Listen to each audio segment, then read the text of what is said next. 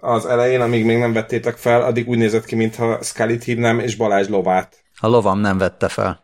Ja, haló, nincs jó, lesz Balázs is. Haló? Jaj, jaj, jaj.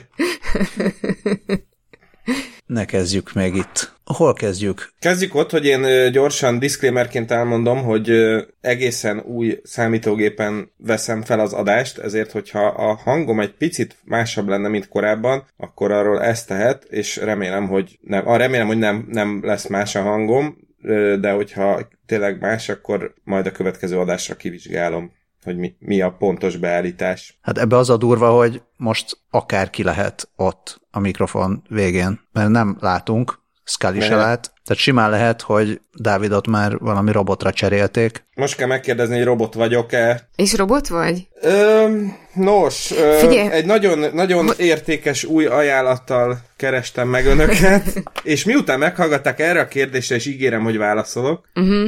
Ö, figyelj, hogyha nem vagy robot, akkor jelöld be a képen az összes, összes kis képet, ami tűzcsapot ábrázol. annyira tudtam, hogy tűzcsapot fogsz mondani. Honnan tudtad? Nem tudom, de, de egy akartam rámondani, hogy tűzcsapot. Komolyan. Azt hiszem, hogy ezzel nem javítom a saját esélyeimet, hogy elhiggyétek, hogy nem robot vagyok. Ö, nem, de még segíthetsz Lotto ötösre, még mindig vágyunk. Meg lehet indítani játékot a hallgatók körében, ilyen podcast Turing teszt, hogy aki előbb észreveszi, hogy Dávid robot, az nem tudom, írjon, vagy kommenteljen, és A, a, a lottószámokat csak a, valamit. csak a prémium előfizetés keretében tudom megmondani.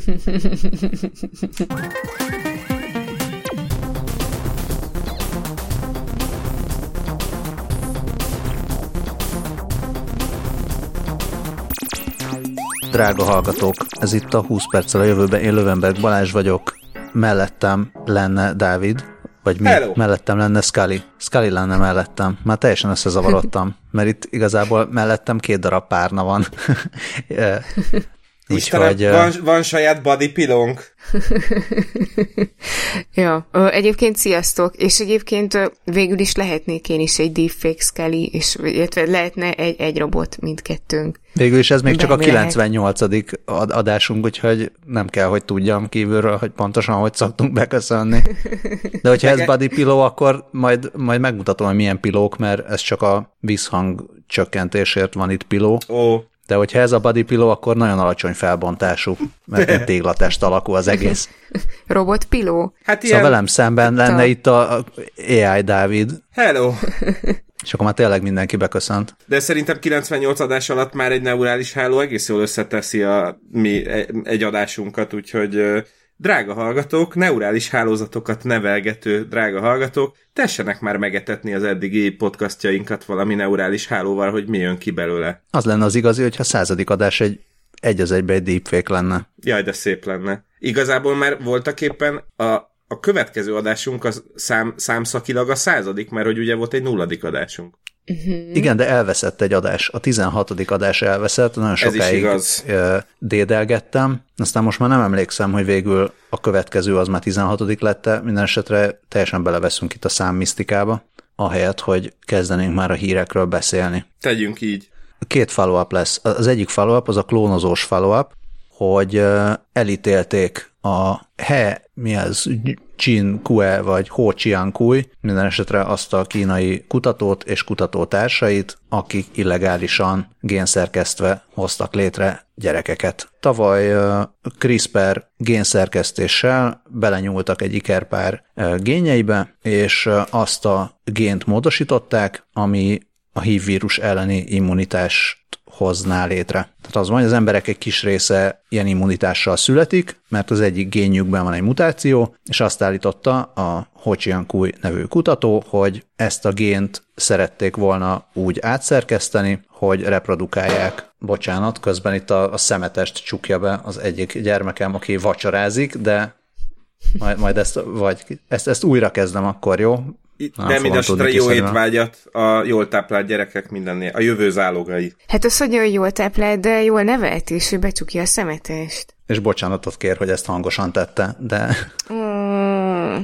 Szóval az volt, az volt tavaly, hogy egyszer csak előállt Ho Chiang Kui, hogy létrehozott egy olyan ikerpárt, hát nem ők hozták létre, tehát az ikerpár szülei hozták létre, de minden esetre ők belenyúltak a, a gyerekek gényeiben, még embriókorban, hogy létrehozzák azt a hív vírussal szembeni immunitást, ami egyébként az emberek egy kis, kis részében alapból megvan, ez egy mutáció, csak hát az volt, a nagy hír az nem csak az volt, hogy ezt megcsinálták, hanem az, hogy, hogy teljesen titokban csinálták meg, mert azért embereket még, még Kínában sem szabad csak úgy klón, ö, szerkezgetni, meg klónozgatni. Szóval ö, mindenki kíváncsi volt, hogy mi is beszéltünk erről, hogy oké, okay, akkor tényleg nem volt erre engedélye, és vagy, vagy volt engedélye, vagy csak csendben volt engedélye, vagy mekkora korrupciók voltak, és mennyire fogják munkatáborba küldeni ezt az embert. Na és akkor most megvan az eredmény, három év börtönre, és több mint 100 millió forintos, vagy forintért nyi pénzbüntetésre ítélték ezt a kutatócsoportot illegális orvosi tevékenység miatt. Nekem úgy rémlik, hogy volt, volt olyan hír, hogy folyik ellene per, de hogy nem emiatt, hanem hogy va- valami más adminisztrációs, vagy nem tudom milyen hibát találtak, ami, ami miatt perbe fogták, de akkor ezek szerint mégis egy CRISPR hát, per volt. So, igen, sok minden volt itt, részben CRISPR is, másrészt az is volt, hogy eleve az önként jelentkező párokat csalással vonták be a programba. Tehát okiratot hamisítottak, hogy azt a látszatot keltsék, hogy legális ez a tevékenység. Tehát valóban, igen, volt, volt egy ilyen bürokratikus része is a dolognak. Gondolom, mivel korábban pontosan ilyet nem csinált senki, ezért különböző egyéb dolgokra kellett hivatkozni, de, de ez, ez, ez van, a, hogy ez szerepel a cikkben, hogy illegális orvosi tevékenység miatt is, meg gondolom a okirathamisítás, meg hasonlók miatt is uh-huh. kapták ezeket a büntetéseket. Ez egyébként elég ö, gyorsan. Ja, és bocsánat, vég... még állítólag, még állítólag csak egy ilyen kis bónusz, hogy ö, úgy vezették ezt a termékenységi programot, hogy nem volt ehhez orvosi kvalifikációjuk sem. Tehát, hogy ők ö, biofizikusok meg, ö, meg kutatók voltak, nem orvosok, úgyhogy ö, eleve nem végezhettek volna ilyen tevékenységet. Hm. És hogy vannak a gyerekek? Ezt nem tudjuk. Jó kérdés. Senkit nem érdekel. én, én egyébként azért fagytam csak le, amikor uh, Balázs feldobta a hírt, mert uh, megnyitottam az index cikkét, és az első dolog az volt, hogy megláttam, hogy mennyi büntetést kapott a jó ember, és nagyon viccesen néz ki magyarul leírva a 3 millió yuanos, úgyhogy egyből arra gondoltam, hogy a kínai valutával seftelő katona tiszt az a yuanos vitéz. Ja, azt hittem, hogy hári yuanos, de... A, a, igen, az a másik, csak azt nem tudtam volna olyan szépen mondatba foglalni. A tiéd jobb is. Nagyon szép. De tényleg most nem, nem tudunk semmit magukról a babákról. Hát bízunk benne, hogy ők amúgy egyébként jól vannak, és azt tudjuk egyébként, hogy végül is akkor sikerült ellenállóvá tenni őket a HIV vírussal szemben, vagy ez... Nem tudom, lehet, hogy az lett volna a kutatás következő szakasz, hogy beoltják őket HIV vírussal, és megnézik, hogy betegek lesznek-e, de lehet, hogy odáig már nem jutottak el. Hát, hát igen, ezek után már simán kinézem ezekből a népekből. Na, ez volt a CRISPR follow-up. De van még van még follow-up. A következő no. follow-up az, az az Mercedes Aftr. Az valami izra- izraeli pártnak a neve? Majdnem. Ez az avatáros Mercedes konceptautó. Tudom, tudom, tudom, tudom, emlékszem ám rá. Csak Azt ő... tudom, hogy te tudod, de hát ha vannak új hallgatók, akik még nem ja. hallgatták az előző adást, és nem tudják. Ezt én neked, én raktam be, de gondoltam, hogy majd te jól elmondod, mert te találtad a follow-up hírt.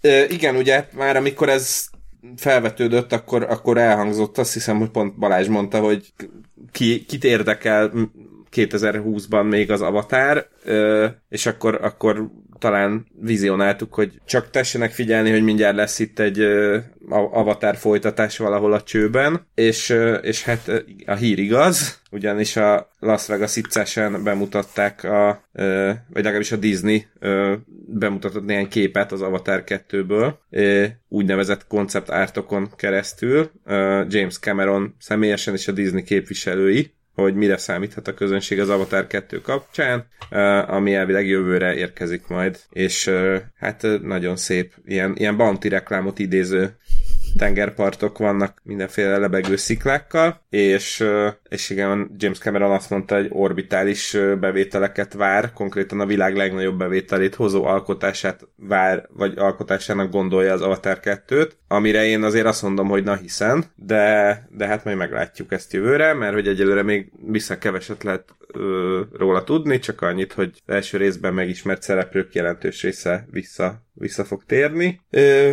Hát bízunk benne, hogy tényleg a világ legnagyobb bevételét termeli. Én gondolom, ti is ezt szoktátok várni a filmektől, hogy minél több bevételt termeljenek. Igen, én, én, én el sem megyek olyan filmekre, amiről nem gondolom, hogy ne döntene blockbuster rekordot. Igen, di- direkt csak ahhoz járulunk hozzá, hogy nagy bevételt termeljenek. Én még a kihagyott zicser rovatba szerettem volna feldobni Bizony. a labdát. Én, én, én ebből csak annyira emlékszem, hogy a, az új Mercedes, remélem az új avatáros Mercedesbe lesz navigációs rendszer. Igen. Én itt ezzel meghirdetném a kihagyott zicser rovatot, hogyha bármelyik kedves hallgató úgy véli, hogy esetleg valamilyen rettenetes szóvic bennünk maradt, akkor ne habozzon azt e-mailben elküldeni nekünk. Ja, mindenképpen. Abszolút mindenkinek nyugodtan legyen bőr ilyesmihez a képén. Ó, Na, elegánsan érkeztünk meg a gyönyörű, gyönyörű, és hát még mindig kozmetika Las... és CES rovatban. Igen, még mindig Las Vegasban vagyunk, és hát a... Ide tehetek egy kis előhangot, egy ilyen előszót? Vagy elő lábjegyzetet? Széljegyzetet? Hogy azt kértem a jegyzetekben, és aztán ezt meg is csináltam editálással, hogy az összes CES-es és CES-hez bármilyen módon kapcsolódó hírt, azt tegyük már egy csomagba, és szabaduljunk meg ettől a CES tehertől. Hogy ne cessünk ki magunkkal, arra gondolsz? Igen, mert ez az egész CES tényleg már önmaga paródiája. A, a maga teljesen értelmetlen, és, de ezt csodálatosan mutatja az első hír, ami de a akkor, akkor még, még, PR Newswire-en jelent meg. Uh, Bocsánat. Én, én, én még annyit hadd tegyek hozzá levjegyzetes, hogy én itt az utolsó pillanatban editáltam, mert ez, közben jöttem rá, hogy a kontaktlencsés hír is ceses, úgyhogy ez nem tudom mekkora meglepetés, hogy ott lesz. Uh, és akkor én még féle ilyen, ilyen előételként, mielőtt rátérnénk a, a remek PR Newswire anyagra, annyit elmondok, hogy Ma beszélgettem a Birkás Petivel, a 24 Tech rovatának a vezetőjével, aki nemrég jött vissza a ces és megkérdeztem, hogy mi volt a legnagyobb baromság, amit ott kint látott, és azt mondta, hogy egy okos krumpli volt ez, ami, ami majd bedobom a, a jegyzetét, a mert egyébként szépen megírta mindenki, hogy ez egyfajta ilyen paródia volt a, az ilyen teljesen felesleges smart eszközökről. Be, beledugtak egy ilyen wifi antennát egy bazi nagy krumpliba, és akkor azt hiszem, hogy ennyi volt a, a, a buli, de, de hogy tényleg ez csak egy ilyen, ilyen paródia, aminek még Indiegogo, Indiegogo kampányt is uh, indítottak, de térjünk is vissza a az említett anyagla, a, anyagra. Egyébként valóban a remek PR newswire van, de én azóta már utána jártam, és valóban létező dolog, ugyanis a jövőben már az arckrémünket is AI fogja kikeverni, amire ugye szükség lesz a, vastag, a szóvicek utáni vastag arcbőr ápolására. Perszónak hívják ezt a cuccot, ami egy ilyen három az egyben eszköz, amivel otthon személyre szabott bőrápoló és kozmetikai szereket lehet előállítani. Nagyon ilyen, nagyon elegáns, piros-fekete, bézs, vagy ilyen arany, aranyszínű Hát ilyen dizájnos okos hangszórónak is kinézhető eszközről van szó, illetve kicsit kisebb, úgyhogy inkább annyiban módosítok, hogy ilyen dizájnos powerbankra emlékeztető eszköz, mert 6 és, 6 és fél inch magas, és hát körülbelül egy kilót nyom. Egyébként egy négy lépéses folyamat során állítja elő ezeket a, a krémeket és formulákat, és minél többet használod, annál okosabban fogja tudni, hogy mire van szükséged. Amiről tehát am, am, ami, amiről pontosan szó van, rúzshoz alap és alapozóhoz tud egyelőre személyre szabott formulákat kikeverni, mégpedig úgy, hogy először fogod a telefonodat, van egy hozzátartozó applikáció, és hát először csinálsz magadról egy, egy fotót, amihez a, a L'Orealnak van egy Modiface nevű ilyen ö, mesterséges intelligenciával meg, megtolt ö, a, mm, hát, háttere, vagy ö, platformja, amivel tudják elemezni a usernek a, az arcbőrének az állapotát, a ráncokat, az ilyen kis szarkalábakat, sötétebb foltokat, meg a pórusok, hogy mennyire láthatóak. Ezek után brízométernek hívják, szerintem csodálatos, fogja a geolokációs adataidat, és megnézi, hogy hol laksz, és hogy ott milyen a levegő minősége. Milyen, milyen a, tudjuk, hol laksz. Tudjuk, hol laksz, és tudjuk, hogy mennyi pollen van a levegődben, meg milyen az UV-index, meg a páratartalom, stb.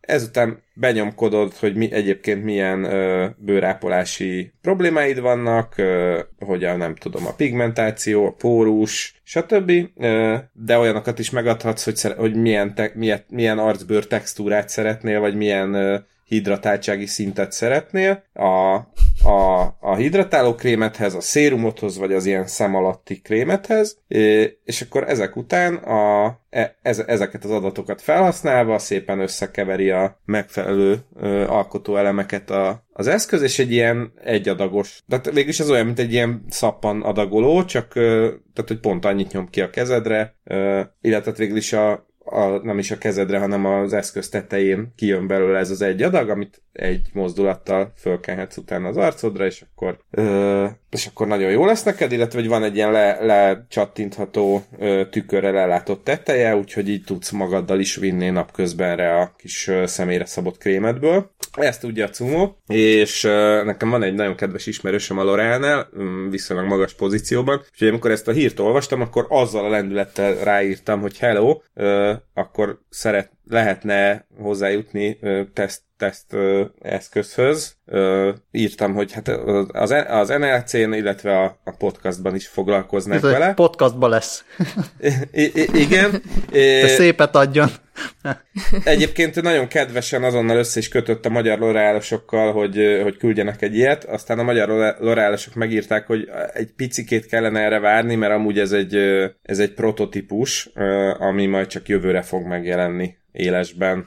Ah. És ez de, mindenkit nagyon meglepett. De, de mindenkit megnyugtattatok jövőre, hogyha megjelenik, akkor a 20 perccel a jövőbe hallgatói az első között hallhatják majd a, a teszt eredményét, hogy hogyan... Ha megjelenik hogyan... jövőre, és nem pedig az lesz, hogy jövőre, a jövő évi CES-re már valami megint mást kell megcsinálni prototípusban. az a baj ezzel... Az... Igen, mert a, Um, amikor bedobta Dávid ezt a hírt a chatbe, akkor nekem így nagyon rém lett, hogy de valami L'Orealos AI cucc az már volt, és akkor nem tudom, két éve volt ilyen, hogy hogy AI elemzi a bőrtípusokat, és az alapján fejlesztenek, tehát hogy így ez az AI, ez náluk is mindig is ment. Hát bocsánat, ez, a, ez az a Modiface nevű cucc, amit, amit emlegettem. Tehát amit, amiről te beszélsz, az a Modiface, ami már két évvel ezelőtt megvolt neki. Maciface. uh-huh. Ö, nekem ennek a terméknek tökre tetszik a neve, és, ö, és ha én dolgoznék rajta, akkor biztos, hogy ilyen hangutasítással is működne, és úgy lehetne bekapcsolni, hogy persze, na. Azt hiszem arra gondolta, hogyha te dolgoznál nekik, akkor mint uh, PR tanácsadót, egy közle- sajtóközleményt, azt per szó fizetnék. az se rossz.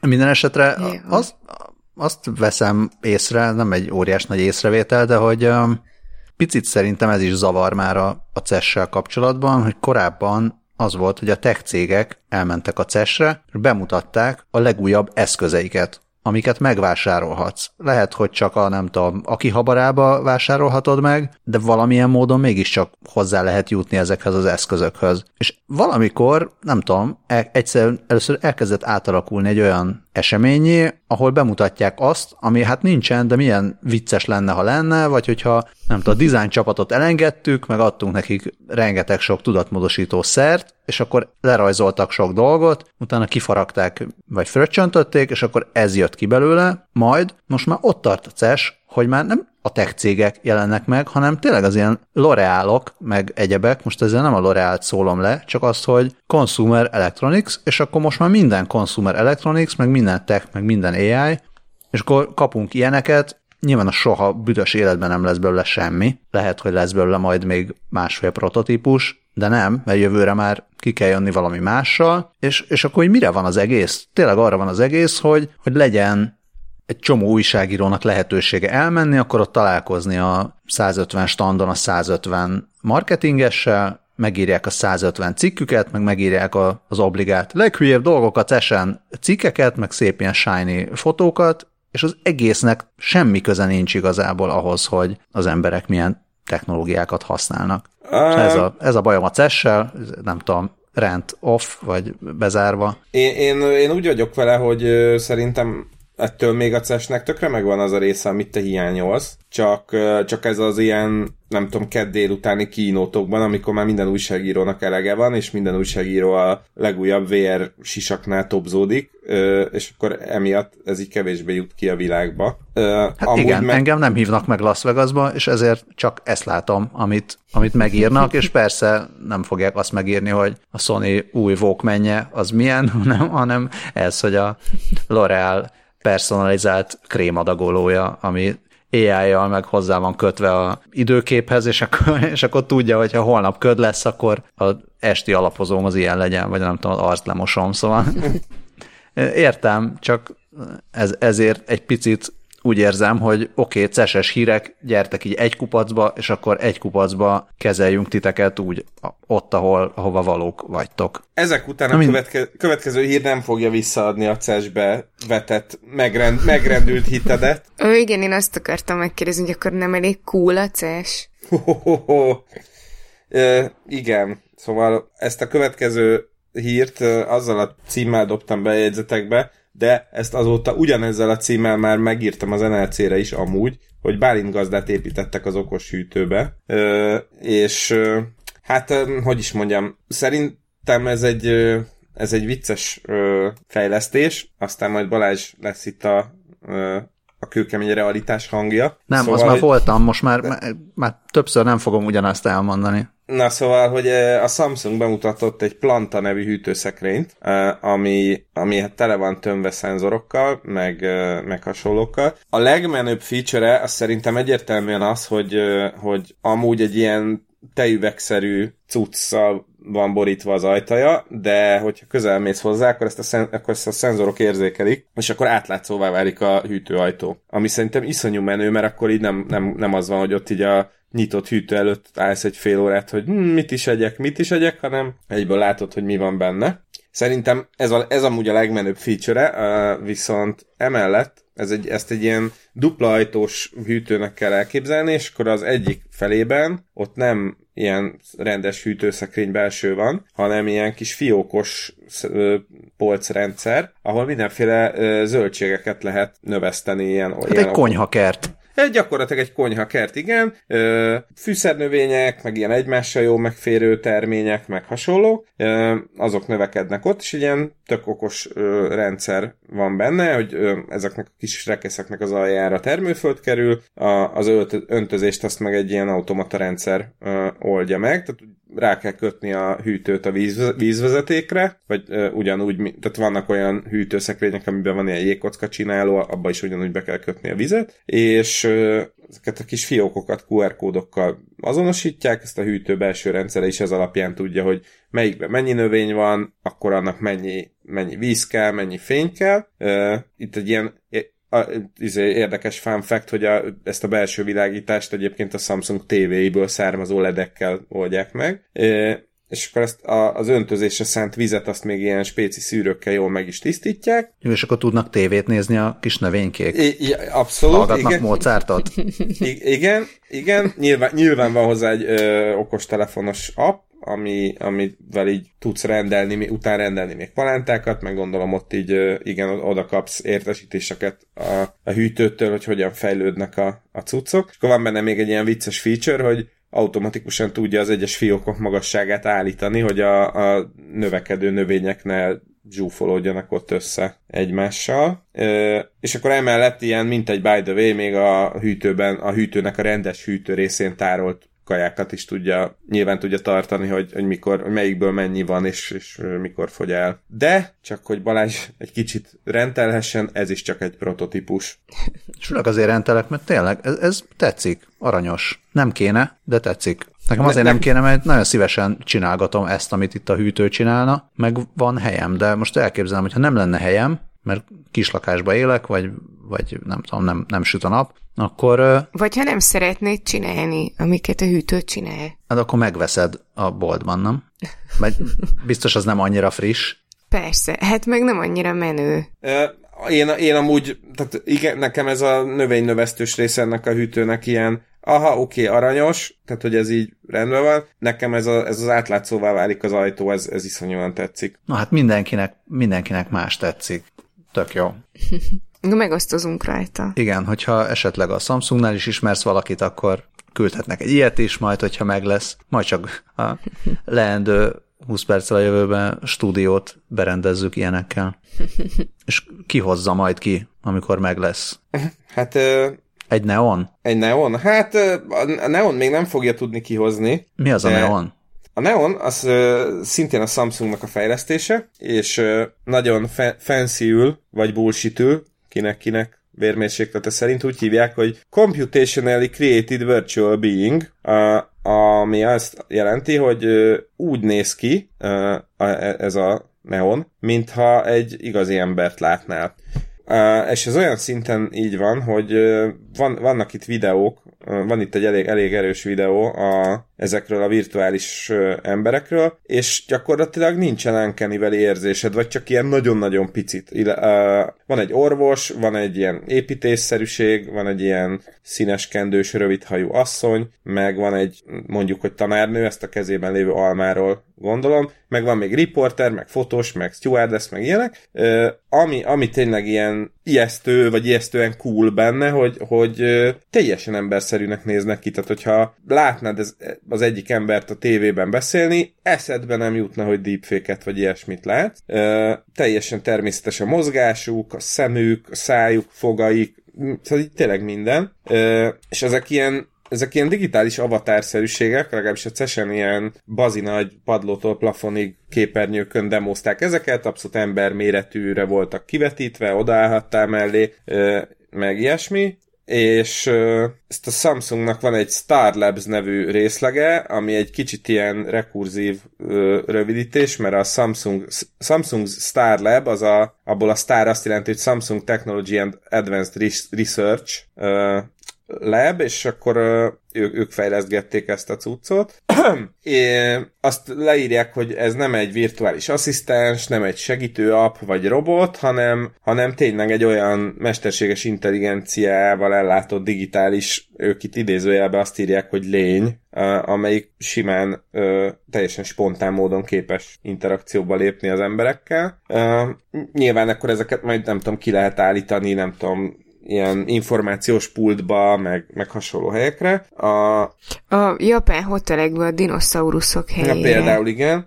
A, a Daily Show-nak az egyik riportere kipróbálta, vagyis hát szerette volna kipróbálni, hogy milyen ezekkel beszélgetni ott a cesen. Kicsit fura volt, mert csak úgy lehetett velük beszélgetni, hogy ha akartál valamit kérdezni, akkor ott volt egy, volt egy ember, a Samsungtól egy igazi ember, és akkor neki elmondtad, hogy mit szeretnél kérdezni, és ő tette fel a kérdést egy mikrofonon keresztül, ami felvett egy rakás kérdést, hogy akkor most ez így hogy van, meg, meg, meg akkor miért, vagy nem tudom. É, és hát akkor ezt annyival zártott rövidre a déli show, hogy megkérdezték a, pont ezt a színeskendős rövidhajú nő avatárt, hogy mi a kedvenc étele, amire annyit mondott, hogy a pizza, és akkor ennyivel ott rövidre is zárták, hogy hát ezért gyerekek igazán kár volt, szóval, hogy akkor már valami összetettebb dolgot is beszélhetett volna, meg egyáltalán most honnan tudjam, hogy tényleg a pizza az igazi kedvenc kajája, amikor ez csak egy digitális videó, de, de, de nyilván ez most csak izé uh, ez csak rossz indulás tuskodás, mert azt,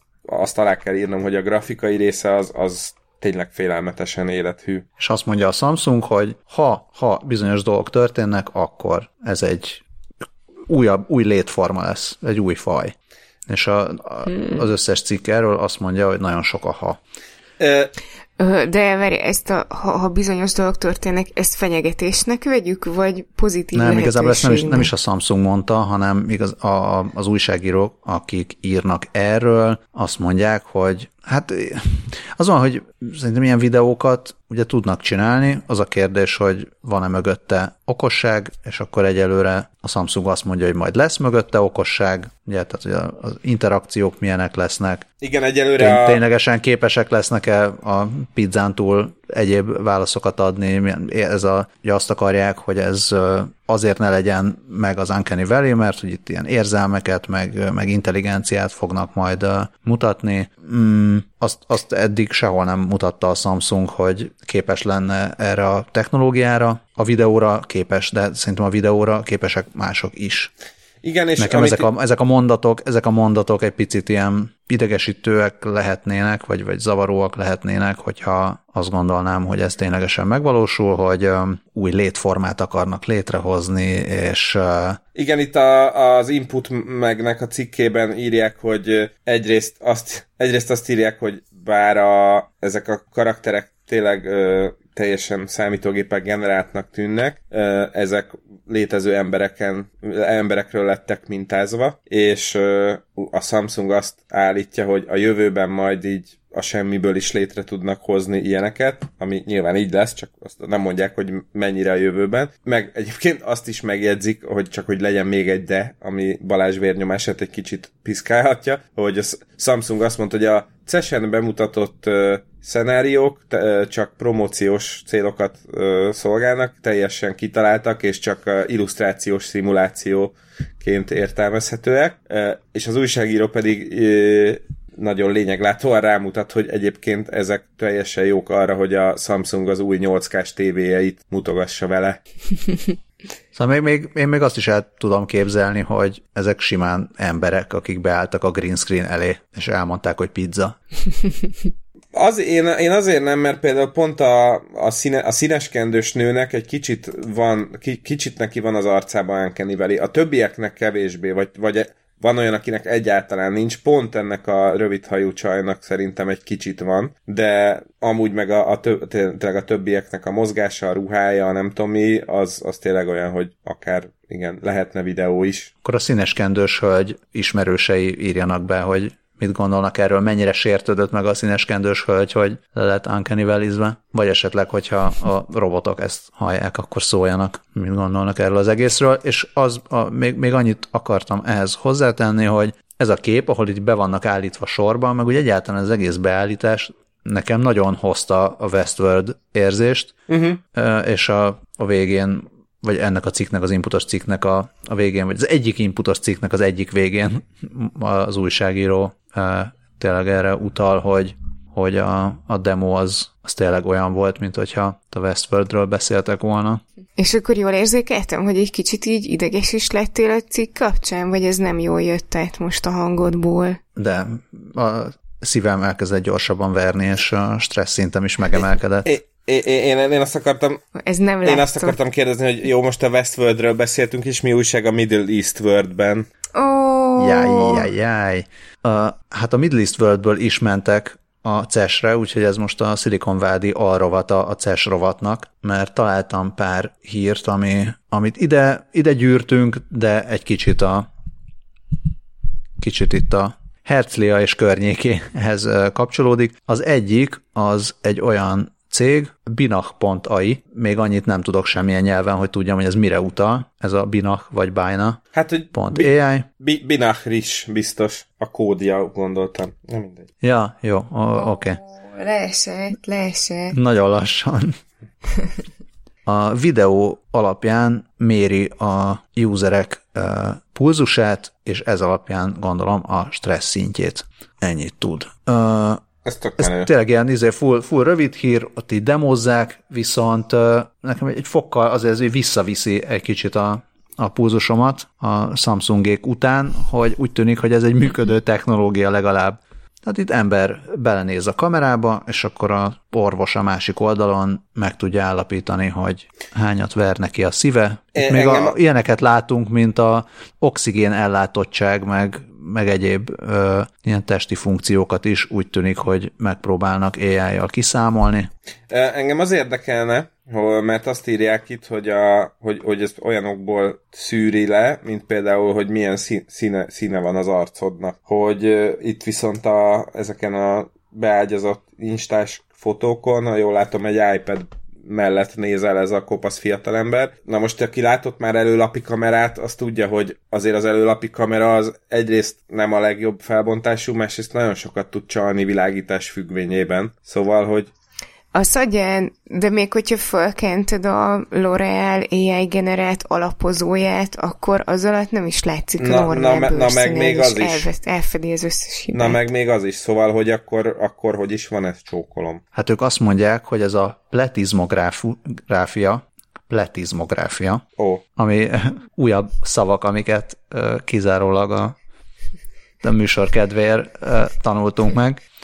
Szóval nem, nem a az arc színt nézi csak úgy, hanem az arc szín változását nézi, uh-huh. ami, ami a pózusra utalhat. Uh-huh. És szerintem, szerintem akkor ez bekalibrálja azt, hogy éppen te milyen fényviszonyok között vagy, lehet, hogy, akkor, lehet, hogy néha vissza is jelez, hogy túl sötét van, vagy túl világos van, de hogyha egyenletes fényben vagy, akkor a változást azt tudja, a változás alapján tud számolni akkor is, hogyha, hogyha éppen, nem tudom, nem olyan a fény, vagy nem olyan a kamera. Hát illetve, hmm. uh, ja, aha, itt, itt közben láttam, hogy a Festco-nak a cikkében azért le van írva, hogy a korábbi uh, kutatások arra utalnak, hogy a, akkor, akkor, a legjobb a, akkor a legjobbak az eredmények, hogyha kontrollált fény, fénykörnyezet van, és, és tiszta arc, tehát hogy szakállasok, szemüvegesek és egyéb bármilyen arc, arcra helyezhető dolgot viselő emberek hátrányban akkor ezelőtt azt kell bemondani, hogy a kockázatok és mellékhatások tekintetében kérdezze meg kezelőorvosát, de előtte fürödjön meg, borotválkozzon meg, és kapcsolja fel az összes villanyt. Azt hittem azt fogod mondani, hogy a kockázatokról és mellékhatásokról kérdezze borbéját és villanyszerelőjét. Vagy. Uh, illetve még, még engem az érdekelne, uh, ami az összes ilyen kamerás arcos uh, cuccnál, hogy azt mi van azokkal, akiknek nem fehér a bőre. Ezt senki nem tudja. Azok az emberek biztos nem lehetnek betegek. Vagy nem lesznek idegesek. Egyébként a Fast Company cikke uh, beszél egy másik hasonló uh, cégről, ennek az a neve, hogy Neurodata Lab, moszkvai illetőségű cég, ami korábban szintén demózott videóra, videón alapuló pulzusmérő technológiát, és azt állítják, hogy, a, hogy ugyanolyan pontos, mint, mint bármi olyan pulzusmérő cucc, amit nem tudja, a karodon hordasz. Ami, mm. azt hiszem, ami azt hiszem azt jelenti, hogy nem annyira pontos, ugye? Mert legalábbis így a Fitbitre meg egyebekre beszóltak. Igen. Többen korábban. Mm, a, az, az én mi bendem egyszer megmérte egy plusz pingvinnek a pulzusát, és mondott egy számot, hogy mennyi a pingvin. Mindenki nyugodjon meg. Stressz a plüss, szintje. A plüss pingvin él. és mi, bocsánat, mielőtt tovább lépnénk, még nagyon szeretném kiemelni a Fast Company uh, cikkének a szerzőjét, aki egy kétlábon járó író-olvasó találkozó, amennyiben root readernek hívják. Jaj. Na de Jaj. röppenjünk is tovább. Röppenjünk, mert a, a CES talán talán leghasznosabb technológiája, szintén még egy picit a Silicon Valley rovatból ö, idézgetve, az Edgy Bees cégnek a fejlesztése, ami eredetileg egy drónokkal játszható augmented reality játék volt, viszont a későbbiekben ezt felhasználták a ö, mindenféle ilyen vészhelyzetekben, ilyen katasztrófa védelmi meg katasztrófa elhárítós helyzetekben arra, hogy a drón operátorok jobban tudjanak tájékozódni a terepen. Hoppá. Ez mennyire menő. Van egy tök jó videó, ami értelmezhetetlen módon teljesen csendes, tehát nincs hozzá hang, nem tudom miért. Minden esetre itt látszik, hogy hogy néz ez ki a gyakorlatban, kiküldöd a drónt, és akkor nem csak a terepet látod, hanem a terepen a, látsz egy ilyen overlay-szerű valamit, ami iszonyatosan hasznos, mert hogyha mondjuk a tűzoltó felküldi a drónt, hogy hol kell a, mondjuk az erdőben tüzet oltani, akkor egy picit is már másra, másra figyel, akkor azon nagyon könnyen elvesztheti a, az a tájékozódási pontjait, és nem biztos, hogy tudja, hogy, hogy éppen merre jár. Tehát ehhez gondolom részben iszonyat tapasztalt drónoperátornak kell lenni, másrészt meg a terepet kell nagyon-nagyon ismer, tökéletesen ismerni, hogy mindennel folyamatosan tisztában legyél. Most, hogyha ez nincsen meg, akkor, akkor elég könnyen elveszhetsz. Így viszont sokkal könnyebb. Tehát látod rögtön a, nem csak azt, hogy éppen merre jársz, de adott esetben egy ö, ilyen képfelismerő algoritmus segítségével lehet is azonosítani, hogy hova kell jobban figyelni, hol van a, a veszélyhelyzet. És itt konkrétan ö, tűzoltók ö, voltak azok, akik a, a leg, ö, leggyakoribb használói ennek a ö, technek a, a gyakorlatban. Tehát az a, a amerikai ö, szervezetekkel dolgozik, ez az EGBs jelenleg is. Ö, azt nézem, hogy, hogy Floridában, amikor a, az Irma nevű hurrikán bejött, akkor már akkor már használták ezt a, az EGBs technológiát, és ott, ott bizonyított ez a drónos AR, és most, amikor a, az ausztrál bozót tüzek már nagyon durván elszabadultak, akkor, akkor így a floridai ajánlásra megkeresték őket, és ott, hát azt nem tudom, hogy jelenleg, az, az mondom, hogy jelenleg élesben még ott nem használják, de már, de már demozzák és hát sajnos eltart annyi ideig a, a bozót tűz, hogy, hogy simán lehet, hogy, hogy még élesben is bevetik ezeket.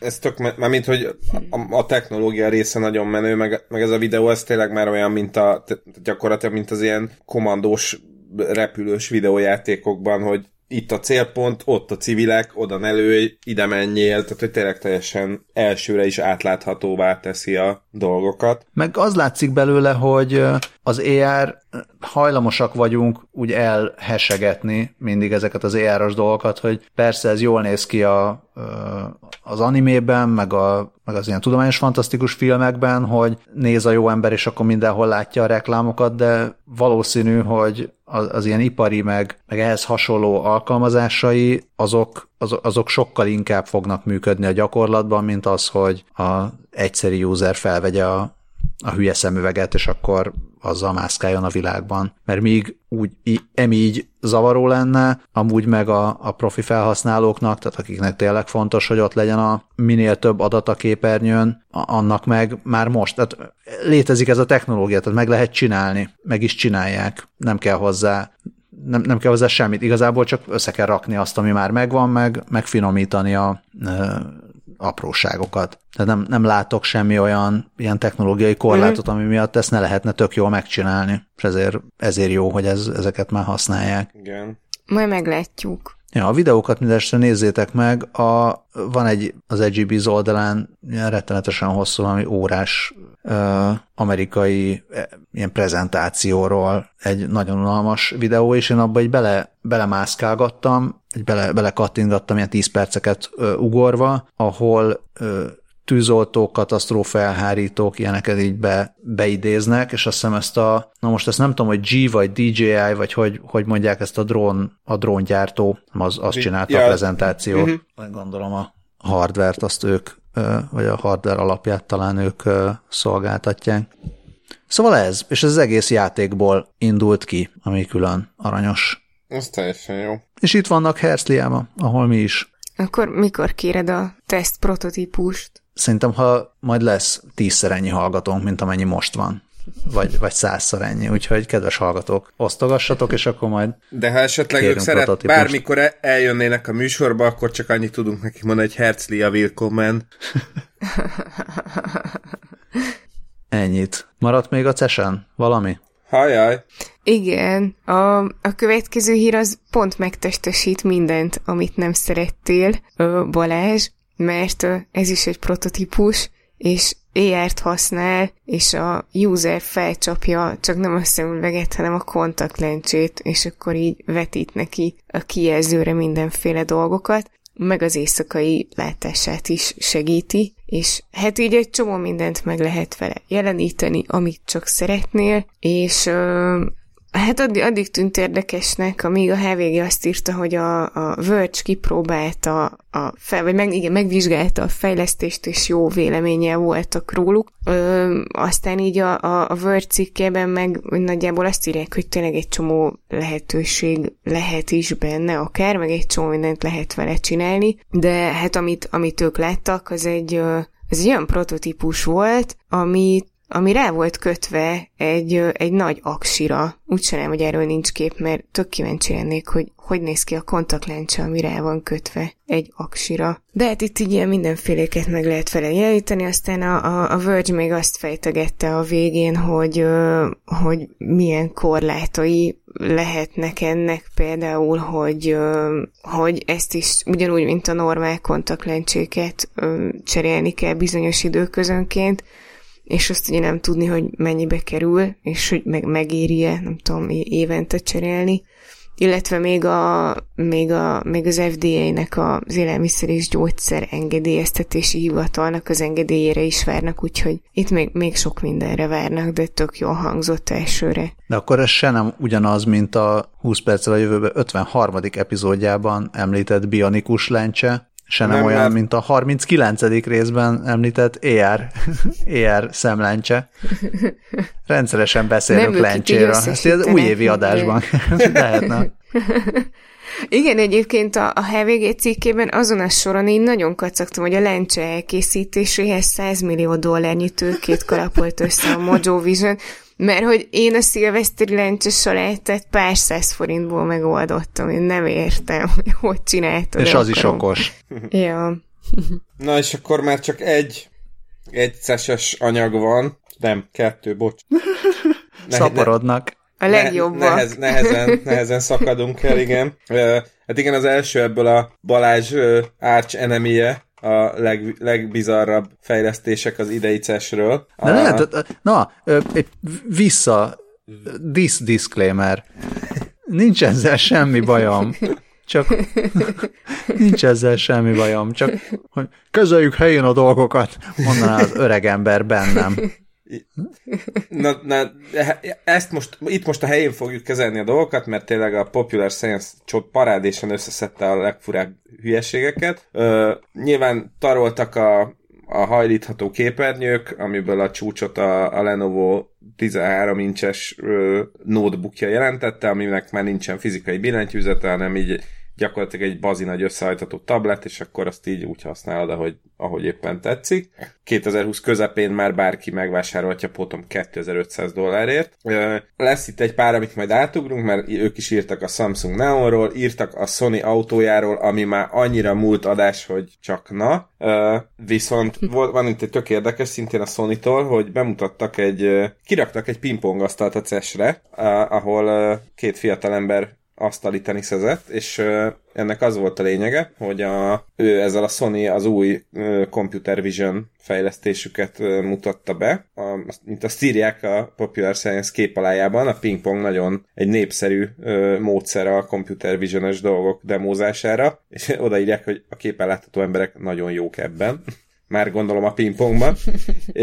és az a az a speckója, vagy az, az volt itt a, az új novum, hogy a, ö, ezek a computer vision szenzorok a játékosok mozgását, meg a labda mozgását is figyelték, és hát ezt így rögzítették is, amit így aztán mindenféle ilyen digitális overlay tettek rá, hogy hogy áll épp a vég, hogy állnak a végtagjaik, hogy tartják a fejüket, stb ami nyilván ilyen elemzésekhez tök jó lehet, de ugyanakkor a játékosok és a labda mozgását azonnal real-time-ban feldolgozta, és egy másik videóba belerakta, tehát ott lehet is látni a képen, hogy két tévé van egymás mellett, az egyiken az igazi játékosok mozgása látható ezekkel a digitális segédletekkel, és a másikon meg egy ilyen, nem tudom, két rajzfilmfigura-szerű cucc ilyen energialabdával pingpongozik, tehát hogy ez, ott igazából a real-time képfeldolgozás az, ami a, az okosság benne aztán bemutatták a Hyundai repülő autóját, ami, a, ami még most ugyan nem repül, de majd nem sokára már fog, úgyhogy ezzel pont ennyit foglalkozunk. Mm, a Samsung nagyon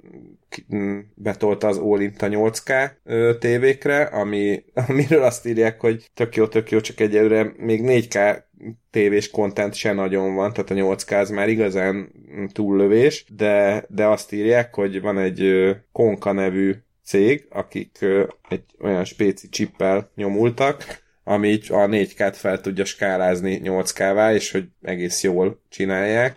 Csinálja ezt, és még a AI is ö, elemzi a, ö, a, a létrejött képet, és még az is állítgat rajta, hogy akkor a kontraszt meg az élesség tökéletes legyen. Uh, mut, hát mutattak be ilyen görbe gamer monitorokat is, meg, meg ilyen VR kesztyüket, ami, amivel már majd fogdosni is lehet VR-ben, illetve ehhez mutattak még be ilyen nagyon fura, ilyen nagy izé, ilyen hörcsök henger, vagy ma, mi az? Mókus kerék, köszönöm szépen. Ezt tudtam, hogy, tudtam, hogy valami állat, meg valami kerek alakú dolog. Szóval ilyen nagy mókuskereket, amiben lehet a VR-ben haladni. Ö, és hát az sokat elmond az idei CES-ről, hogy a, az egyik legjobb, de legalábbis legízletesebb fejlesztés, amit bemutattak, az az Impossible Meat-nek volt a, a növényi alapú disznóhús imitációja ugye tavaly mutatták be a marhahúst, és most már itt van a, a disznóhús is. Uh, azt nem tudom, hogy ezt említettük-e korábbi adásban, de hogy az, azt hiszem, hogy pont ők, pont az Impossible meat már a, a húsmentes bacon fejlesztésével is jól haladnak. Uh, aztán volt itt a, az okos barbecue, amit amit szerintem szintén emlegettünk már korábban. A lényeg az, hogy automatikusan uh-huh. tudja adagolni az ilyen kis fa pelleteket, és, és megfelelően tudja ö, szinten tartani a, a húst, ami azért jó, mert akárkinek van ilyen barbecue őrült ismerőse, az pontosan tudja, hogy ez mennyire frusztráló, amikor azt mondja, hogy gyerekek, még egy óra is kajálunk, hogy aztán négy és fél óra múlva még mindig a ma- maghőmérővel szórakozzon. És ami még egy érdekes cucc volt szerintem, az a Power Egg X nevű drón, aminek az a, a specialitása, hogy esőben is tud repülni. Ez tök, ez tök jó, mert, mert így igazából erre, ez így pont amikor meg, megláttam ezt a képet, akkor gondolkodtam el rajta, hogy jé, hogy e, erről még így egyáltalán nem beszéltünk, és ez nem ismerült fel még így, mint ilyen korlátozó tényező, de hogy azért a legtöbb drón nem annyira van oda az esőért, és akkor most már itt van ez a cucc, ami még ilyen komolyabb felhőszakadásban is üzembiztosan tud repülni. E, illetve még a, a legviccesebb kép az egy, az egy Fanuc, Fanuc márkájú ilyen ipari robot ábrázol, és mellette egy nagyon bajós képernyő, amire az van kírva, hogy robot versus human race. De, de valójában csak annyiról volt szó, hogy bárki összemérhette az erejét ezzel az ipari robottal, hogy ki tud gyorsabban mm, gyó, ilyen kapszul, gyógyszerkapszulákat váló, szétválogatni. Megírták, hogy hát jellemzően a robot nyert. Aztán volt még a Samsungnak a Boli nevű kis kerek robotja, amit tud utána jönni, de ennél sokkal viccesebb a Charmin nevű ilyen paródia robot, ami, ami csak egy ilyen prototípus proof of concept, tudom is én micsoda, a, ami annyit tud, hogy hoz neked WC papírt, ha szükséged van rá. É, és őszintén szóval csodálom, hogy, hogy nem az lett ennek a vége, hogy a, ezt a Charmint gyártó céget azonnal meg kockázati tőke befektették, mert azt írják, hogy sajnos kereskedelmi forgalomban nem kerül majd. A Charmin az maga egy ilyen papírgyártó, vagy hát ilyen, na, a, pro, uh-huh. na, hát a Procter gyártja, de WC papír. Aha.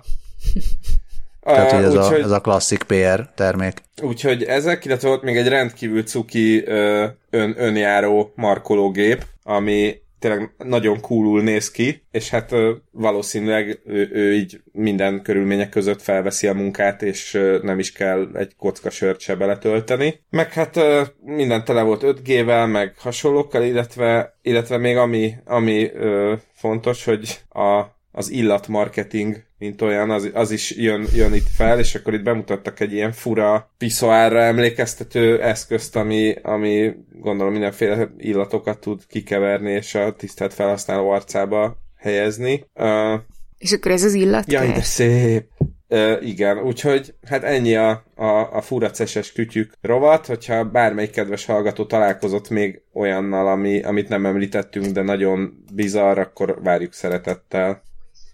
Ú, és várj, tényleg, hogyha ilyen speckó illatot bocsát ki a telefonod, akkor arra is lehet mondani, hogy send from my iPhone. Ez annyira így van, hogy ezt én még a Tumblr-re egyszer meg is csináltam. ja, jó. Ar- arra emlékszem, hogy e- ezt, mint, ezt mint Szilárdal volt már Send from my iPhone még adás cím is. Térjünk vissza egy picit a CES-ről. A magyar valóságba, valamint a magyar sikerbe. A Kubit írt az Alpha Project alapítói által tervezett menstruációs fájdalmat csökkentő ruháról.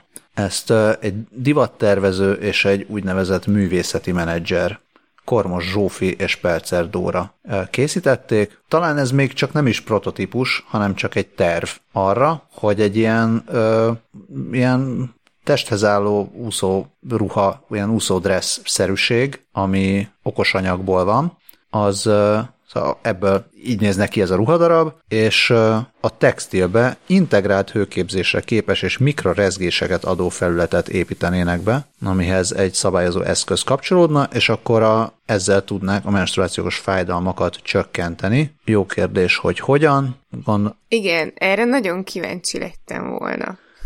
Uh, integrált technológiával.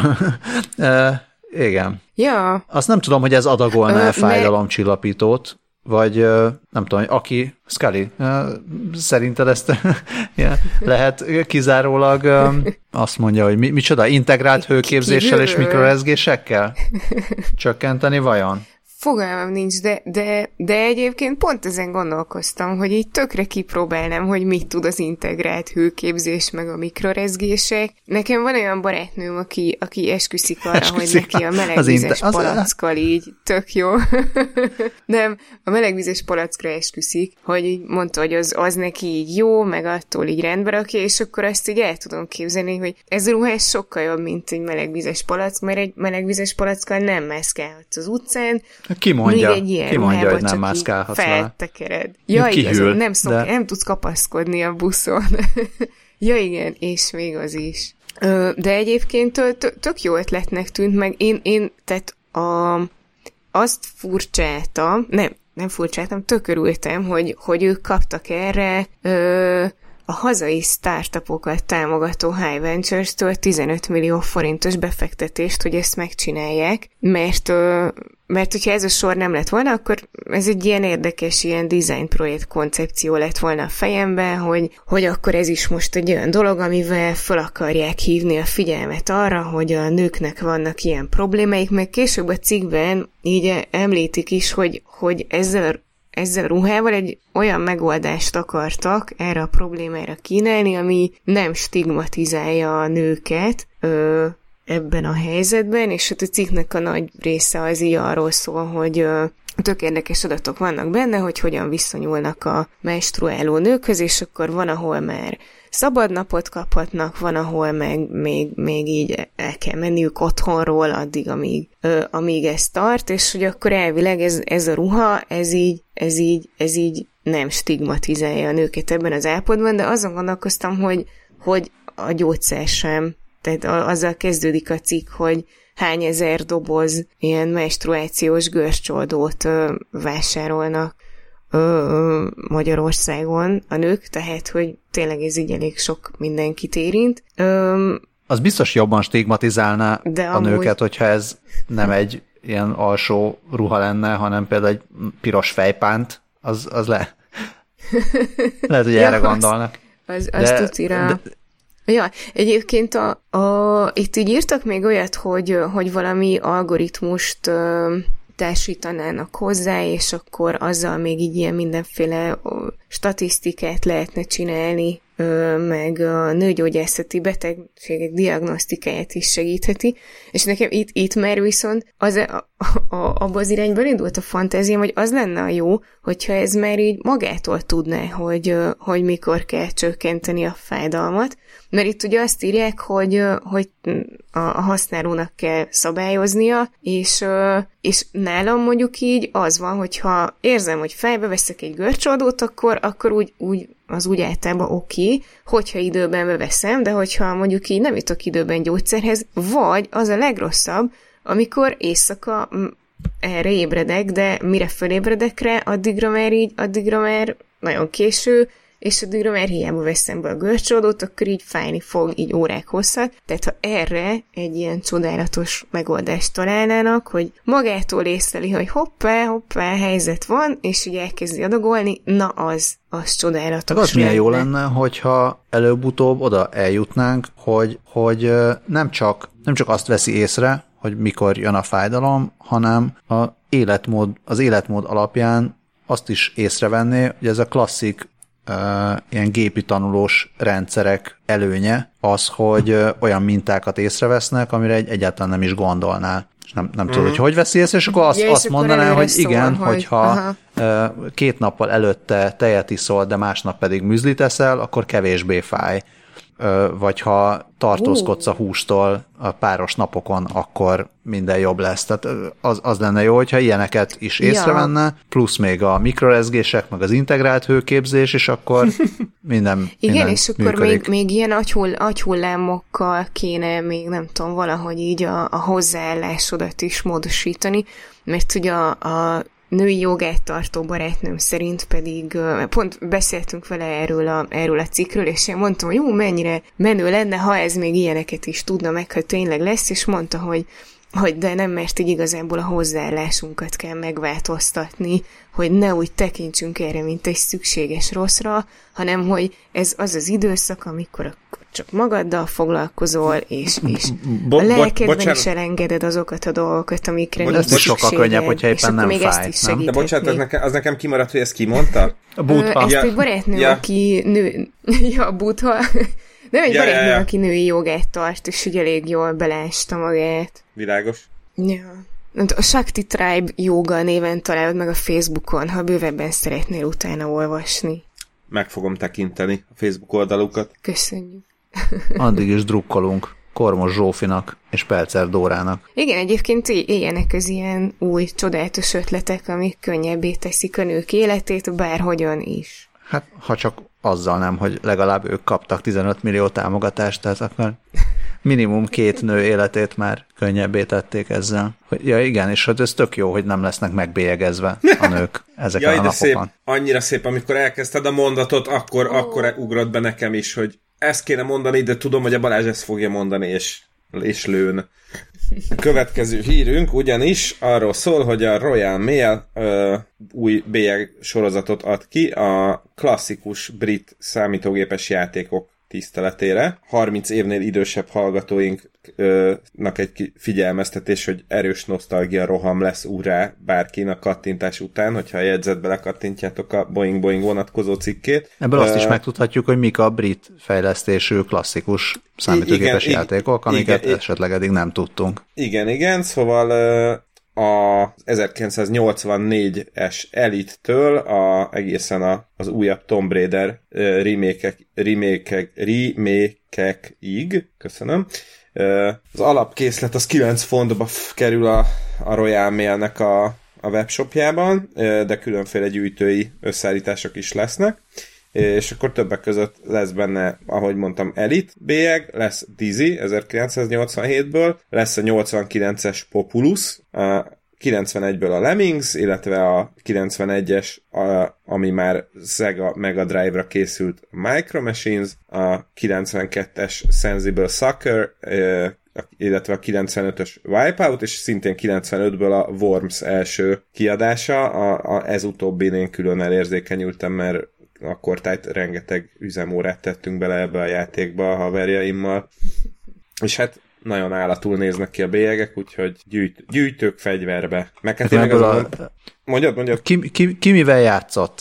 Én, én nem játszottam olyan nagyon-nagyon sok mindennel. Ezek közül a Lemmings megvolt, szerintem a Micro Machines, vagy legalábbis egy, ha nem, a, nem pont a Micro Machines, mert nem volt Sega Mega Drive-on, de rémlik valami PC klón. De igen, volt, volt PC-re abszolút, én is azon játszottam vele. Én És, még ba- bazi régen játszottam kicsit, is. kicsit az Elittel, ö, még, azt még abszolút, ö, az, az már ugye az eredetileg az Elite egy BBC Micro and Acorn Electron Second Class, ja nem, bocsánat, BBC Micro and Acorn Electron nevű számítógépre jött ki először, ö, és én már azt hiszem a C64-es sporttal játszottam, illetve én személyesen nem játszottam a Populusszal, de, de az osztálytársaim nagyon rá voltak csavarodva. Ö, én meg ezek közül csak a lemmings játszottam, de, de engem, tehát hogy nekem muszáj távol tartanom magam a játékoktól, mert nagyon rá tudok kattanni. És ez tök... Bár mondjuk, amikor ezek kijöttek, akkor ezt még nem állapítottam meg magamról, de szerencsére elkerültem És ez őket. tök vicces, mert így ez, ennek a hírnek az apropóján így elgondolkodtam, hogy ez, ez milyen poén már, amikor így a számítógépes játékoknakról készül bélyeg, és hogy tudod, majd milyen lesz, nem tudom, még 5-10-20-30 év múlva, amikor nem tudom, lesz majd mobiltelefonos bélyeg sorozat, meg szuper számítógépes bélyeg sorozat, meg, meg hasonló. Még okos vibrátoros. egy, igen, idő után muszáj lesz.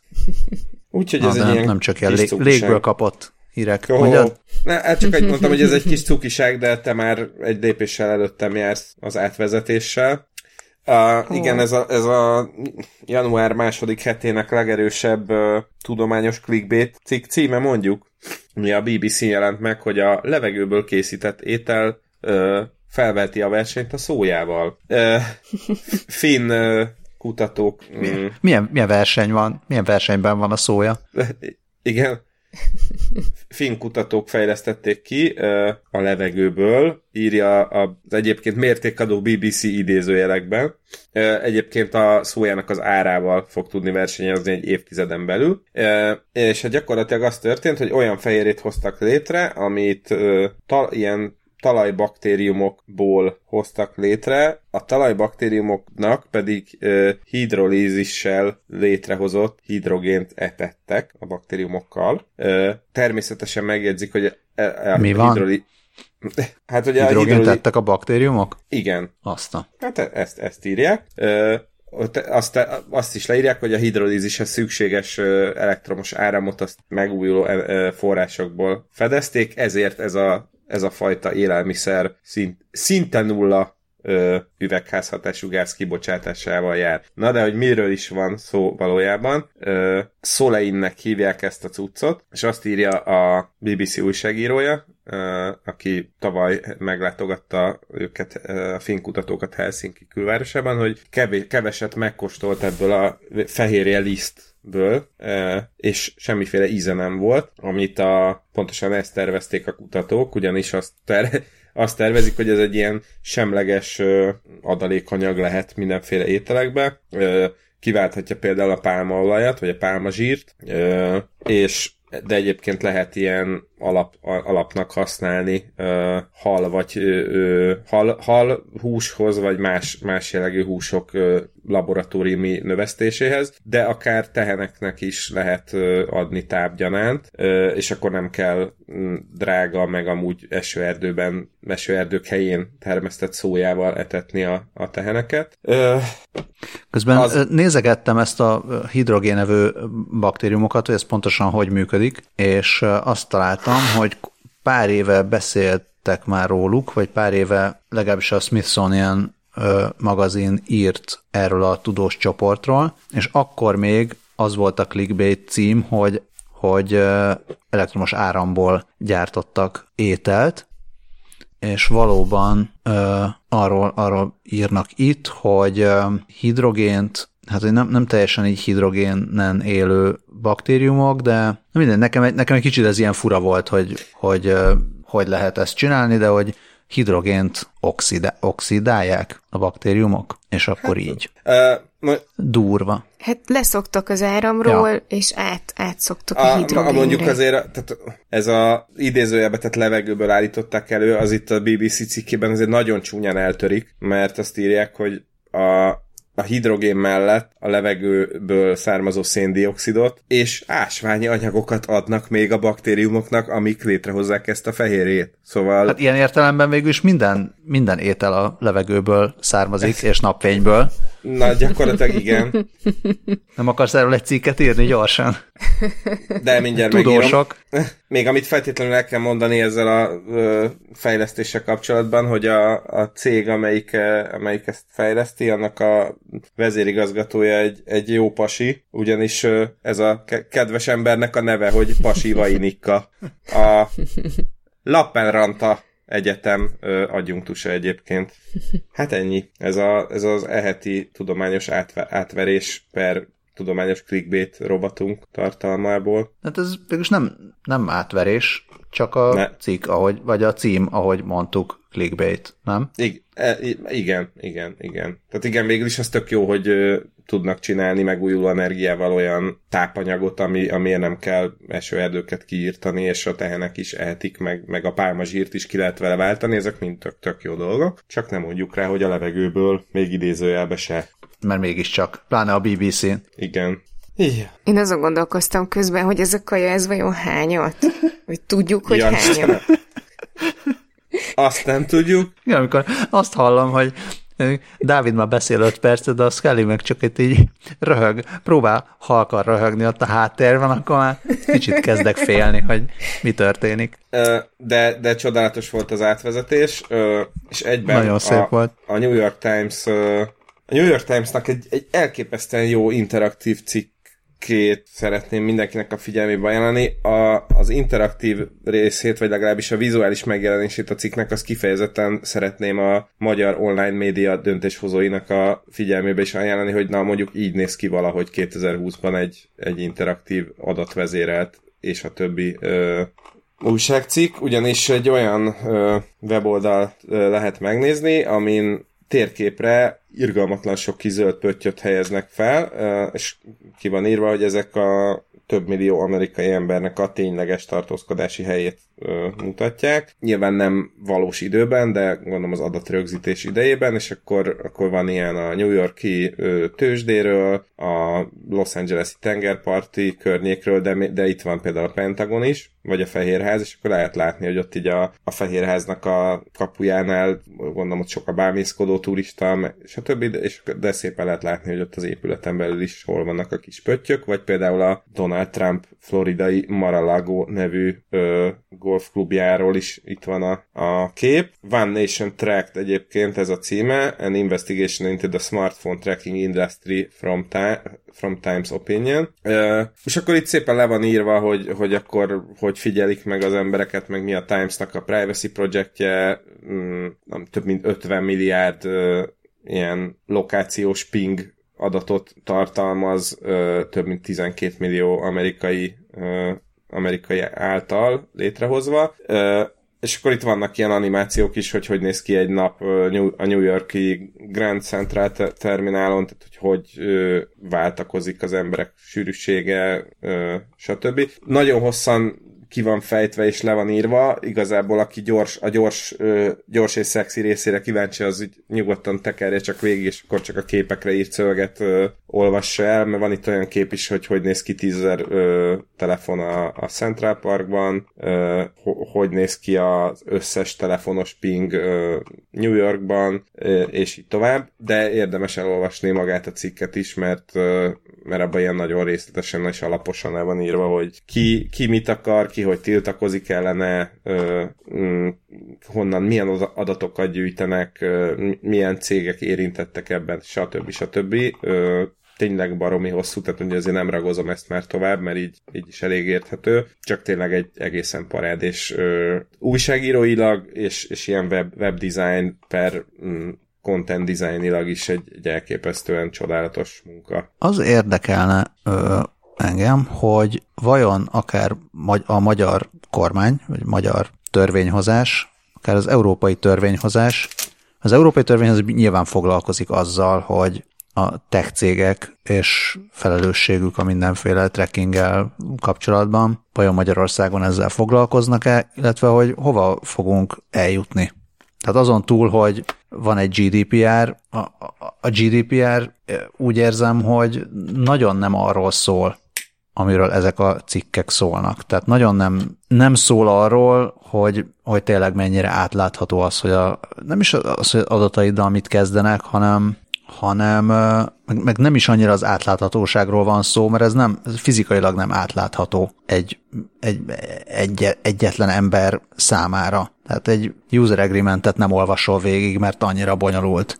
Tehát, hogy nem tudsz, nem tudsz igazából az átláthatósággal mit kezdeni, és hogy a, a nagy kérdés nekem az, hogy jelenleg az egyetlen dolog, amit tehetsz, az az, hogy nem használsz ilyen eszközöket, és akkor biztos lehetsz benne, hogy senki nem él vissza a, az adataiddal. És az a kérdés, hogy ez lesz-e az egyetlen megoldás. Mert az nyilvánvaló, hogy követni fognak, meg jelenleg is így követnek, nincs is ezzel baj, mert mondjuk nem is nem tudnál amúgy navigációs rendszert használni, meg nem, nem lehetne semmi ilyen előnyét élvezni a, a technológiának, akkor, hogyha ezt nem tennék meg. Csak ugye most, most nem nagyon van, most nem nagyon van ö, úgy igazán erős ellenőrzés a tech cégek fölött, nem, nem azért, mert nincs meg rá az igény, mert az igény megvan, ezt látjuk akár a GDPR-ban is, az igény meg lenne az ellenőrzésre, csak annyira bonyolultak ezek a dolgok, hogy senki nem látja át, és ezért bár elvileg megvan, elvileg megvan az ellenőrzés, de gyakorlatilag meg nem,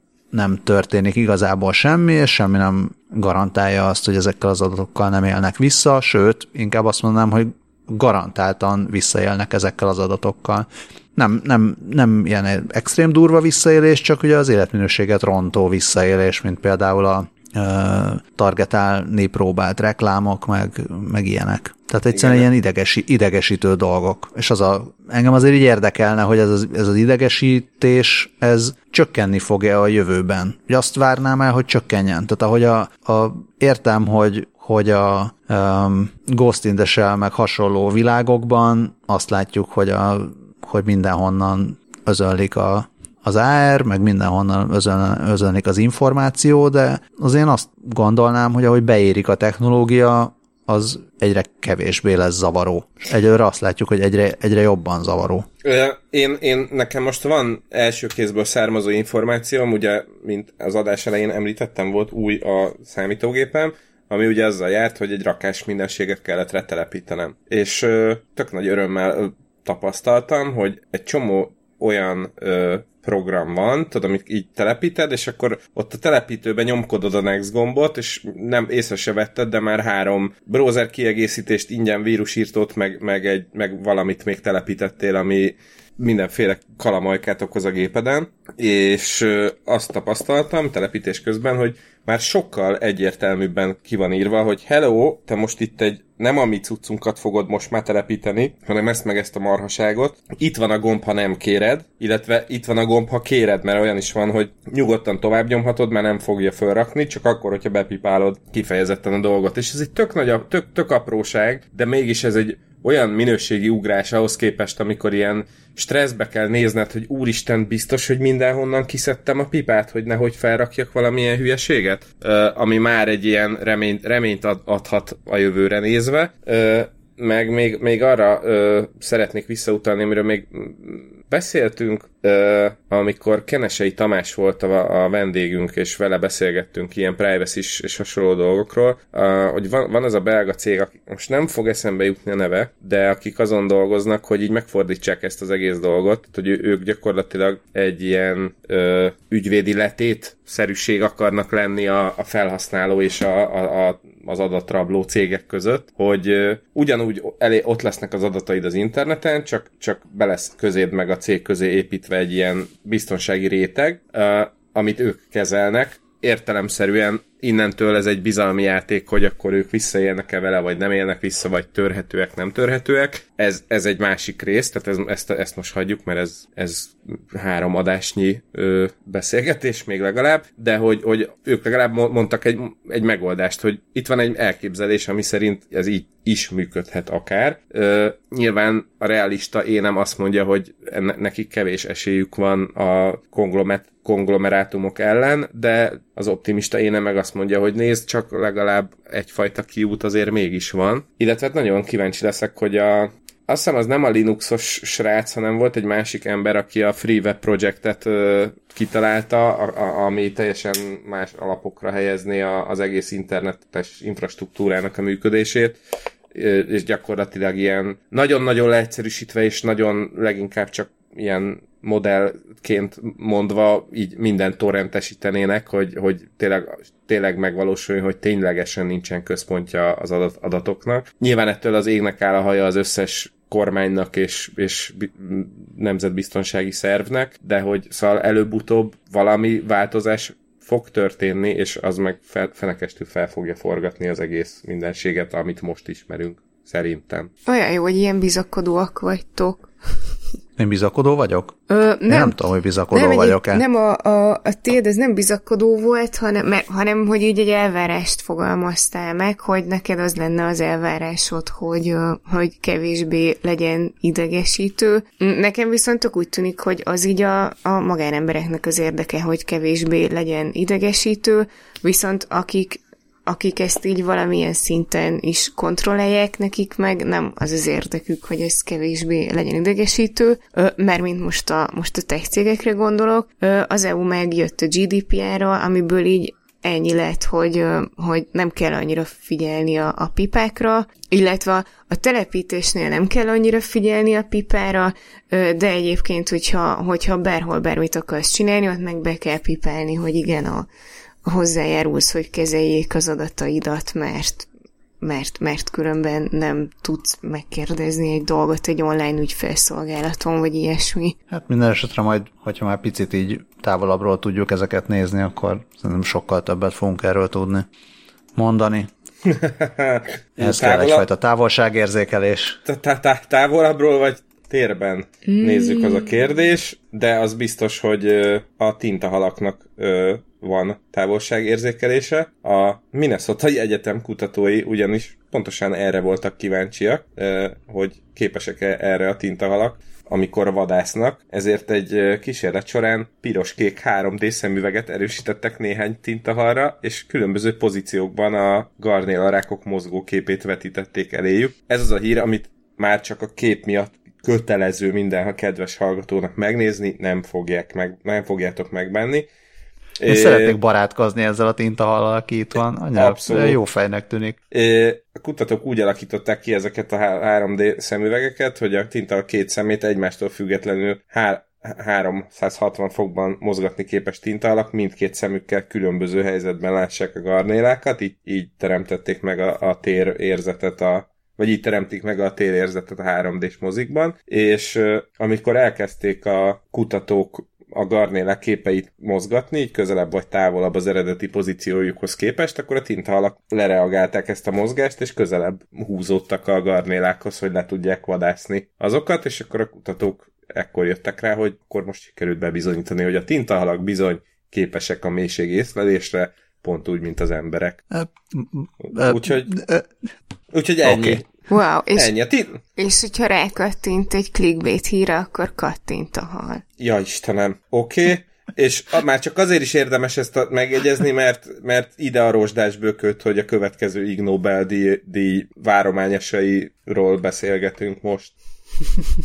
Már csak azt kell kitalálni, hogy ez a zoológia vagy fizika kategóriában kapják-e majd meg. Vagy mind a kettőben összevonva. Esetleg, e, esetleg optika még, az, az, bár ez fizika végül is. Úgyhogy.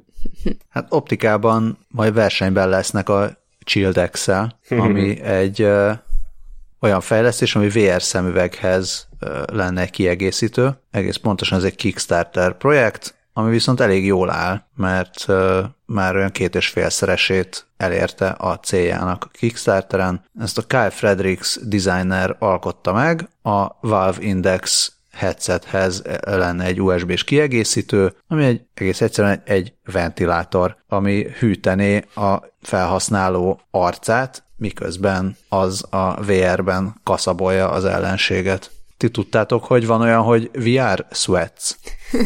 Nem. V- VR izzadás? VR-es VR-es verejték. Na, de ez, ez, meg, ez, ezt már felhasználtuk, de hogy létezik, igen, igen. létezik ilyen. Az van, hogyha uh, túl sokáig vagy, vagy hát hosszabban uh, vagy VR környezetben, akkor uh, nem Először azt gondoltam, hogy azért kezdesz el izzadni, mert rajtad van egy fél kilós cucc, és kiver a véríték. Véríték. Igen. Igen, de nem, hanem csak az van, hogy a, a szervezeted próbálja összerakni azt, hogy oké, okay, a szemed ezt látja, de valójában a testeddel ez történik, hmm. és van egy ilyen, ilyen rövid zárlatszerű dolog, ami történik, és elkezdesz izzadni ettől. Yeah. És ez a, a headsetben nagyon zavaró lehet, ami teljesen érthető, erre szolgálna ez a, ez a kis USB-s bedugós izé. Igen, ami... és ezt lát, látom, hogy írják, hogy ne, nem is ö, ilyen nagyon durva ventilátort használnak, hogy ne száradjon ki a szemed. Igen, egy nagyon picike, állítólag hangját nem is nagyon hallani, és egy prémium verzió még azt is tudná, hogy a testhőmérsékleted és aktivitásod alapján változtatja a ventilátor sebességét. A standard verzióban pedig manuálisan változtatod a sebességet. Hm.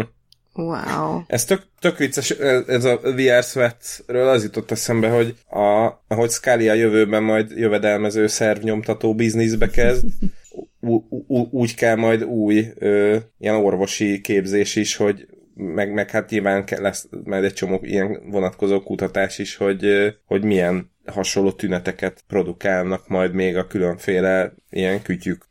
Mert lehet, hogy a vértől nem csak izzadsz, hanem nem tudom, még az emésztésed is megváltozik. Nyilván, hogyha egy valami durva akciójátékot játszol, akkor valószínűleg teljesen beindulnak a szimpatikus idegrendszered különböző hát, részei. tudja, hogyha, hogyha eszed a hidrogénezett baktériumport, akkor mi lesz az emésztéseddel? Igen. Hát majd szóljatok, hogy milyen kihívásokra keresünk megoldást, és majd nyomtatom azt a bőrt, ami csak akkor izzad, amikor te is akarod, és stb. Mindent megoldunk. Tökéletes. Mi van, hogyha az a kihívás áll előtted, hogy szomorkodik egyedül a házi kedvenced? Hát arra mert most is van megoldás. Mondjuk azt nem én csinálom, hanem a Spotify. Ez csak egy ilyen kis cukiság, és uh, úgy, úgy láttam, hogy ilyen állatos rovat hogy ez az állatos rovat, és azt hittem, hogy az előző hír az még a tintahalakról fog szólni, és gondoltam, hogy a tintahalak után izgi lesz arról hallani, hogy, hogy a Spotify generál listákat, tehát a Spotify tud playlistet generálni a házi állatodnak, mert hogy egy kutatás alapján így ö, azt tudták meg a Spotify-nál, hogy ö, nagyon sokan akkor is bekapcsolnak zenét a házi kedvencüknek, amikor nincsenek otthon, hogy ne szomorkodjon az állat, ö, és akkor ezért egyrészt csináltak egy felületet, ahol, ahol tudsz generálni a házi állatodnak egy playlistet, másrészt egy, ö, egy cuki infografikát is csináltak, a kutatásból mindenféle érdekes ö, eredménnyel, például, hogy ö, 10-ből 8 kisállat tulajdonos azt gondolja, hogy, a, hogy az állatuk szereti a zenét. Én, én pont a kettőbe vagyok, mert nem tűnt fel, hogy nyomást érdekelni. Ezt annyira kíváncsi lettem volna, hogy ezt mondjuk szegmentálják kutyásokra és macskásokra. Azt gondolnám, hogy a macskások nagyobb része azt gondolja, hogy a cicájuk pont leszarja bármiféle zenét, kivéve, hogyha az esetleg madárcsicsergés. Ö, egyébként egyszer nyomán nagyon furcsán nézett, amikor ö, panaszkodtam a tumblr hogy az Instagram letiltotta a videómat, mert zene volt benne, és akkor valaki javasolta, hogy... Hogy neki panaszkodtál?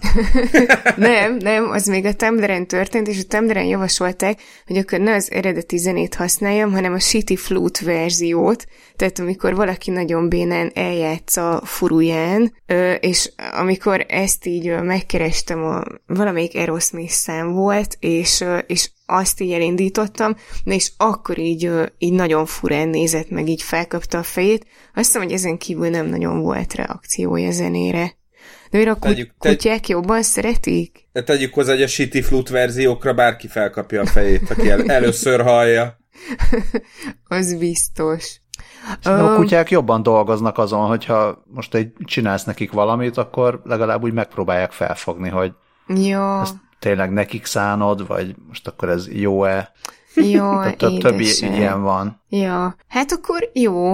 Ö, ja, és egyébként igen, a, a playlist generálás az is így hát majd, hogy nem személyre szabottan történik, mert megadhatod az állatod nevét, megkérdez néhány dolgot az egyéniségéről, hogy nem tudom, mennyire aktív, meg mennyire barátságos, meg mennyire érdeklődő, és hát ezek után azt mondja, hogy, hogy a te ízlésednek megfelelően és a macskád ízlésének megfelelően én bedobtam azt a listát, amit, amit nyomárkának generált, ennek egy része az így az én tegnap hallgatott Guilty Pleasure Pop Songs listámról van, ilyen 80-es évekbeli vidám kis slágerek, és akkor berakott néhány ilyen, ilyen, ilyen standard macskás számot, ahol nem tudom, az előadó egy, volt egy analóg puszi, meg egy stray cats, meg ilyenek, illetve azon, azon kacagtam még, hogy azt nem hallgattam mostanában, de egy playlistemen rajta van, és eléggé illik a macskákhoz, az Ugly Kid Joe-tól az I Hate Everything About You, annak így végül is helye volt rajta. Meg nem milyen jó lett volna, hogyha az összes, összes, szám helyett, összes szám helyett berak egy olyat, ami valami cicás szóvicces,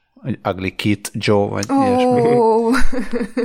és különben hát is nyomár, mint a podcast tiszteletbeli olvasó szerkesztője, minimum egy digital pussy. hát igen. Én, én csak azt nem értem, hogy, mert amúgy tök cuki ötlet, meg tényleg tök jó, meg has, stb., de hogy, hogy egyébként egy házi állatnak nem, nem lenne jobb ilyen valami tényleg, amit Balázs is mondott, hogy ilyen madárcsicsergés, vagy nem tudom, macskadorombolás, vagy ilyen jellegű zenéket betenni. Illetve valaki azt is mondta, hogy ő izét szokott berakni az állatainak, ilyen beszélgetős rádióműsort, vagy akár podcastot, mert a, az, az emberi beszédhangtól, tehát az ilyen nyug, nyugalmat sugároz az állat felé, hogy így valaki van itt, beszél, itt vannak, jó van. Ö, de igazad van, és amikor elkezdted, akkor az jutott eszembe, hogy de olyanok nincsenek a podcaston, és a, vagy nincsenek a Spotify-on, és ezt a Spotify nyilván azért csinálta, hogy írjanak róluk minél több helyen, tehát dorombolás meg modellcsicsergés nincsen, de podcastok valóban vannak, úgyhogy azt igazán lehetett volna. Úgyhogy drága hallgató, a Spotify-on. Otthon, akár. otthon ö, magányoskodó házi kedvenceknek is lehet ajánlani a 20 perccel a jövőbe adásait. Tényleg, majd berakom nyomárnak. De ez mekkora lenne egyébként, hogyha így megtöbbszöröznénk a hallgatóságot, hogy mi vagyunk az egyetlen podcast, amit ajánlanak házi kedvenceknek. Ha, hallgatóink ennyi százalékban ö, nők, ennyi százalékban férfiak, és, és 90 százalékban halak.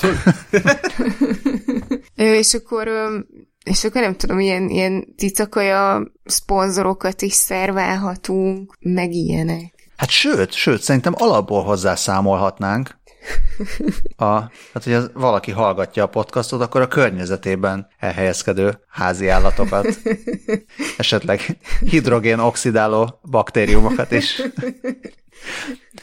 Trilliós hallgatottságunk van.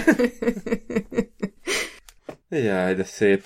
Esetleg élő sejtek is hallgatnak minket. És, és, és még sehol nem vagyunk, mert ha majd jönnek az élő sejtekből épített robotok. Itt gyorsan szeretném megjegyezni, hogy ez egy szuper jó hír, amit a hallgató is ajánlott e-mailben, úgyhogy Matiának, remélem jól ejtjük a nevedet, nagyon szépen köszönjük, hogy ajánlottad ezt a hírt, egészen pontosan eltaláltad, hogy milyen hírek érdekelnek minket. Például ez is, hogy élő sejtekből építettek robotot. Így van, méghozzá a Vermonti Egyetem kutatói, azt írja az Index, hogy normál esetben az őssejtekből az embrió fejlődése során különféle testszövetek fejlődnek ki, és ezek mind a test megfelelő helyére kerülnek, így jön létre egy élőlény.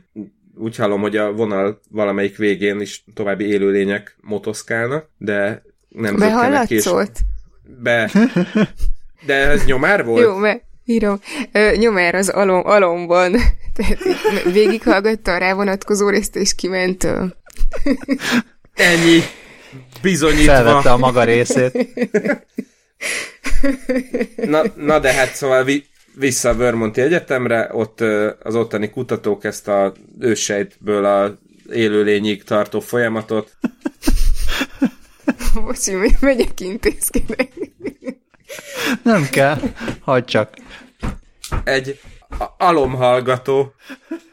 Igen. Azt hiszem, hogy kénytelenek leszünk ennek az adásnak a címébe beleírni, hogy 20 perc előjövőbe felat nyomár. Addig gyorsan mondjuk el, hogy csodálatos nevük van ezeknek a robotoknak, ugyanis Xenobot hívják őket. Így van.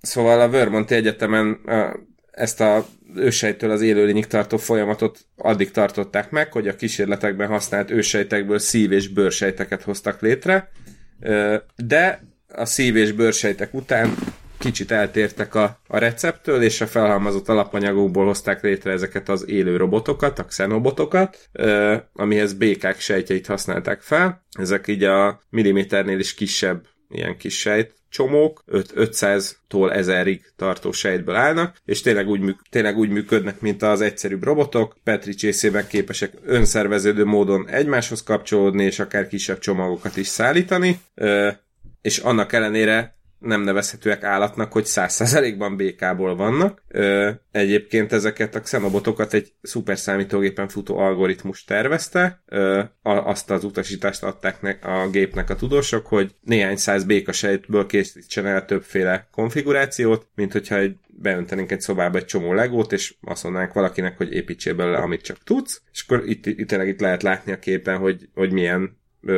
iterációkat dolgozott ki a gép ezekből a kis molekuláris építőkockákból, vagy sejtes építőkockákból, és, és akkor a szimuláció megmutatta, hogy egy-egy, egy-egy ilyen összeállítás, ez nagyjából mire képes, például tud-e mozogni, és a, a jobban, tehát az ilyen ígéretesebb terveket a kutatók meg összelegózták ténylegesen, ugye a mikroszkóp alatt csípeszek és elektródák segítségével, bőrsejtekből állt a váz, ez tartja össze így a szerkezetet, és a szívsejtek összehúzódása mozgatja ezeket a kis xenobotokat, és az így létrehozott xenobotok tényleg úgy tudtak működni, mint ahogy a számítógépes szimuláció megmondta. Ö, annyi a korlátjuk jelenleg, hogy ugye mivel táplálkozni nem tudnak, ö, meg, illetve nem is tudnak semmilyen módon energiát felvenni, ö, csak a bennük eleve meglévő lipidekre és fehérjéket támaszkodhatnak, vagyis ez kb. egy hétre elegendő energiával látja el. Ö, emiatt ugye megkérdőjelezhető, hogy ezeket élőlénynek lehet tekinteni, de, de hogy pont ö, ez alkalmas lehet, tehát éppen ez lehet az előnyük, mert ezek biológiailag lebomlanak, és akkor így a, az emberi a testen belül gyógyszereket a megfelelő helyekre pontosan el lehet juttatni a segítségükkel például, de gondolom, hogy még egy kicsit masszírozzák ezeket a sejtcsomókat, akkor azért ebből még néhány vicces megoldás ki fog majd jönni. És akkor el lehet mondani, hogy béka sejt nő a hasadba. Így van. A béka sejtésünk sem volt, hogy hova megyünk innen tovább. Ő, őssejtésünk sem volt, úgy érted? uh, Hát a fogorvoshoz biztos, hogy nem, ugyanis a, a méltán népszerű trendings.net uh, mértékadó hír, híre szerint uh, két hónap alatt képesek voltak uh, őssejtekből fogászati implantátumokat növeszteni. A, a vonatkozó kép az elég bizarrul, bizarrul néz ki, olyan, mintha ilyen... Mint ha horgolták ilyen... volna a fogakat, nem? I- igen, igen, én ne, nekem ez a kötöző pólya jutott eszembe, amit így a, elvágod az ujjadat arra rá csavarnak. Uh, Egyébként ez a... Na, bocsánat, csak eltekertem, hogy hol, hol történt, vagy hogy melyik, hogy milyen, milyen kutatók hozták ezt létre. A Tissue Engineering and Regenerative Medicine Laboratory-ban egy dr. Jeremy Mao nevű úriember és a csapata ö, tudták ezt ö, létrehozni. A, há, gyakorlatilag egy háromdimenziós ilyen állványzat, idézőjeleket mutogatok, ilyen fog, fog alakú állványzatot hoztak létre, ö, csak természetes anyagok és az ősejtek felhasználásával, és 9 hét alatt kinövesztettek egy teljesen természetes fogat, ami sokkal jobban passzol az állkapcsába az embereknek, és azt mondta dr. Mao, hogy, hogy ez, a, ez a módszer, ez egy sokkal költséghatékonyabb megoldás azoknak, akik nem, nem tud, nem engedhetik meg maguknak az ilyen mm, fogászati implantátumokat, és az még a, a az előnye, hogy nem, nem Petri csészében kell ezeket a ö, fogakat növeszteni, hanem ez gyakorlatilag a testeden belül a helyén kinő az új fog. És ez 2010-ben is hír volt, pontosan ugyanígy. Hát... Ö... Akkor még a Popular Science-en. Így ez a tíz éves évfordulója annak a hírnek, de hogy konkrétan pontosan ugyanez a hír, a, ugyanezzel ja, a címmel. Ja, ja, hogy semmiféle előrelépés nem történt azóta? hát az az előrelépés történt, hogy időnként írnak pontosan ugyanerről a hírről. Akkor hány, néha hány 2018-ban, néha 2019-ben, azt látom, hogy ezt olyan évente felfedezik a különböző tech és science újságírók. Ez volt science. a heti á- ez volt a heti Igen. Árnyékra vetődtünk című rovatunk. Hát vagy ö, ö, hallgatóknak úgyis most voltak a matematika felvételik gimnáziumokban, hogy ö, ha két hónap alatt lehet új fogakat növeszteni ősejtek segítségével, akkor az elmúlt tíz évben hány fogat növesztettek Jeremy, Jeremy Mao és társai ősejtek segítségével, ha azóta nem fejlődött a technológia. Győzelem. Közben azért gyorsan rákeresek, hogy, hogy nőtt vajon azóta, fog. igen, azóta, azóta mi történt, de Nekem meg sajnos az úrod be, hogyha ezek ilyen háromdimenziós tudcok, akkor térfogat növesztenek vele. Ja, Istenem, nagyon szép. ej, ejha. De most ugye nem oltottad le azért Dávidot, hogy bedobta ezt a hírt. Nem, nem, nem, ezt szerintem ez, ez már, már, már ilyen, Ez volt az ilyen, ilyen átvezetés. szokás. Igen, tudom, tudom, Ja, ja, tudom, ja, ja. tudom, csak még, a, még az átvezetés előtt azért ezt szerettem volna gyorsan, hogy remélem, hogy nem, nem oltódott. Nem Ö, oltódtam egyáltalán.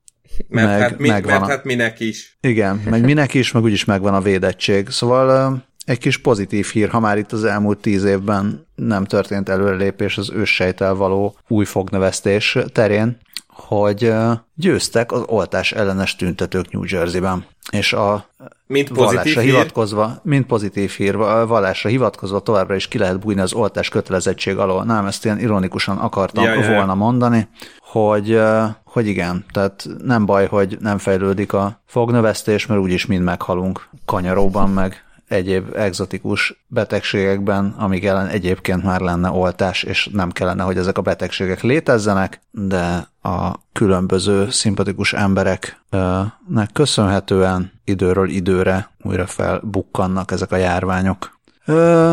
Ja, tehát, hogy igen, szóval vannak ezek a hírek, egyébként nem csak az Egyesült Államokban, Angliában is, meg, meg mindenfelé, csak, csak léteznek még ezek a csoportok, pedig úgy tűnik, hogy ők nem oltatják be saját magukat, de uh, mégsem tudnak kihalni valami miatt, és ezért szívunk mindannyian, szóval, uh, ja, a világ különböző részein. Nem tudom, hogy a kedves hallgatók ezzel mennyire vannak tisztában, vannak mindenféle ilyen-olyan csoportok, akik úgy gondolják, hogy a kötelező védőoltás az az ördögtől való, és az chemtrailhez hasonló ilyen világösszeesküvés arra, hogy kontrolláljanak minket a hatalomban lévők, és emiatt nem oltatják be a gyerekeiket. És emiatt nem alakul ki az a, nem tudom ez magyarul, hogy van ez a herd immunity, hogy csorda a védettség? Vagy Nyá, nyáj, nem? nyáj? Oké. Okay. De Úgy meg azt hiszem, azt hiszem magyarul átoltottságnak hívják, csak simán. Na, aki átolt, olcson bét is.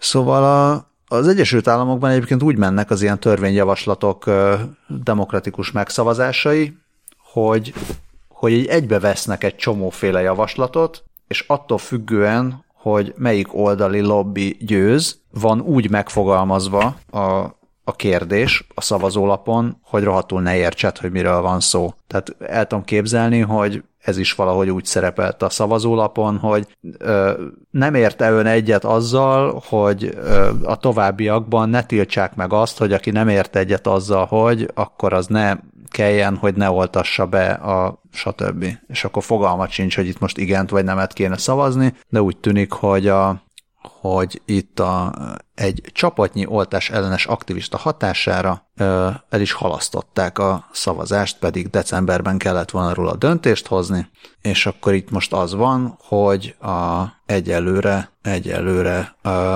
aki a vallásra hivatkozik, az nem kell, hogy beoltassa a gyerekét. Annak ellenére, hogy 2019-ben több mint 1200 kanyaró esetet regisztráltak az Egyesült Államokban. Rég, rég nem látott mértékű kanyaró járványnak, mondja ezt a Kubit. Úgy volt, hogy a 60-as évekbeli ö, oltásbevezetés előtt évente 3-4 millióan kapták el a vírust, ami több száz halálesetet okozott minden évben. Több államban már eltörölték a vallási kivételt, és ennek ellenére, már míg 2001-ben az amerikai lakosok 94%-a bízott a vakcinákban, ma csak a 84%-uk, és a legnagyobb csökkenés a 30 49 éves korosztályban történt. Gratulálok. 92-ről ny- Innen is. 80%-ra csökkent a támogatottság. Természetesen a Facebooknak és a Twitternek ehhez semmi köze nincsen. Ja, és a WHO 2019-ben a legnagyobb globális egészségügyi veszélyek közé sorolta az oltás ellenesség problémáját. Yeah! Köszönjük, oltás ellenesek. Ez van. Szóval az a, az a baj, hogy bár én, hogy mondjam, vannak liberális barátaim, magam is a szabadság pártján vagyok, meg freedom fries, meg minden, meg hogy tényleg az ember döntse el, hogy mit csináljon, de az a baj, hogy az oltás az tényleg csak akkor működik, hogyha mindenki be van oltva, vagy legalábbis az ilyen, ilyen, ilyen esetekben. Hát meg persze dönts el mindenki maga, de azt ne dönts el, hogy nekem kelljen félni tőle, vagy sem. Igen, igen. Szóval, igen, szóval dönts el addig, amíg nem veszélyeztet másokat, és akkor, és akkor itt már... Meg leginkább mindenki felejtse el azt a baromságot, hogy a védőoltás izét autizmust okoz, és akkor mindenkinek jó lesz. Igen. Igen, szóval azt, azt nem tudom, mikor fogják bevezetni, vagy mikor lesz az az ország, vagy az a földrész, ahol bevezetik a, azt, a, azt a törvényt, vagy hozzáállást, vagy szabályt, vagy nem is tudom mit. Az, ez egyetlen, egyetlen főszabályt, amit nagyon-nagyon támogatnék, hogy aki a tudományos módszerben nem hisz, vagy így azt, azt úgy nem támogatja, akár vallási, vagy lelkiismereti, vagy bármilyen más okból, az ne használja azokat a dolgokat, amik, amiket ez a módszer biztosít.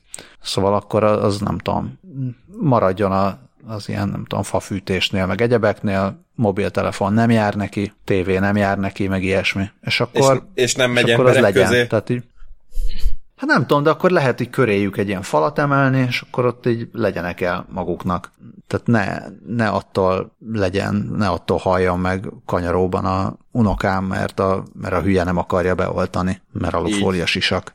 Na, ennyi. Negatív hír off. De Van majd, pozitív hogyha, hír is. Igen, majd ha jó kihalunk az oltás ellenesség miatt, akkor nem lesz annyi hulladékunk magunk Nem után. lesz annyi hulladékunk. Ja. Ö, nem tudom, jól tájékozott, vagy az jobban tájékozottak, azoknak biztos nem volt nagy meglepetés. Nekem nagy meglepetés volt ez a hír, hogy Kína egyszer csak azt mondta, hogy már pedig náluk betiltják az egyszer használatos műanyagot. 2022-re teljesen kivezetik. A tervek szerint 2020-ra már nem lesz, a nagyobb városokban már nem lesz ilyen egyszer használatos műanyag, zacskó műanyag, villa műanyag ételhordó sem, és két Azt... évvel később pedig az egész országból eltűnne ez. Tehát a, szemét... közé, a Kínai Nemzeti Fejlesztési és Reformbizottság. Ha szemétkedni akarnék, akkor megkérdezném, hogy Kínában mi, száll, mi számít egyszer használatos műanyagnak? Hát Mert, hol, uh, hol szemétkednél, ha nem ennél a hírnél? Mert igen, tehát Kínában mi számít egyszer használatosnak, mi számít műanyagnak, és mi számít egyszer használatos műanyagnak, mert uh, alig, ha nem néhány uh, szomorú Alibaba uh, user rendelés se uh, valószínűleg az egyszer használatos műanyag kategóriába esik. Jaj már, mondom arra gondolnak, hogy nem, nem újra hasznosítható. Értem, értem. De hát tényleg hol szemétkedjek, ha nem így. Azért jó ez a hír, ha ez tényleg... Jó, tehát e- előtte, előtte egy pici ilyen kis kiegészítés, hogy um, már 2000, 2008-ban is próbálkoztak a műanyag hulladék csökkentésé, mit próbálkoztak, mivel? Csökkentésével. Időnként elfelejtem, hogy mivel kezdtem a mondatot. Szóval akkor megtiltották a kiskereskedőknek, hogy ingyen műanyag zacskót adjanak a vevőknek, és leállították az ultravékony műanyag zacskók gyártását is.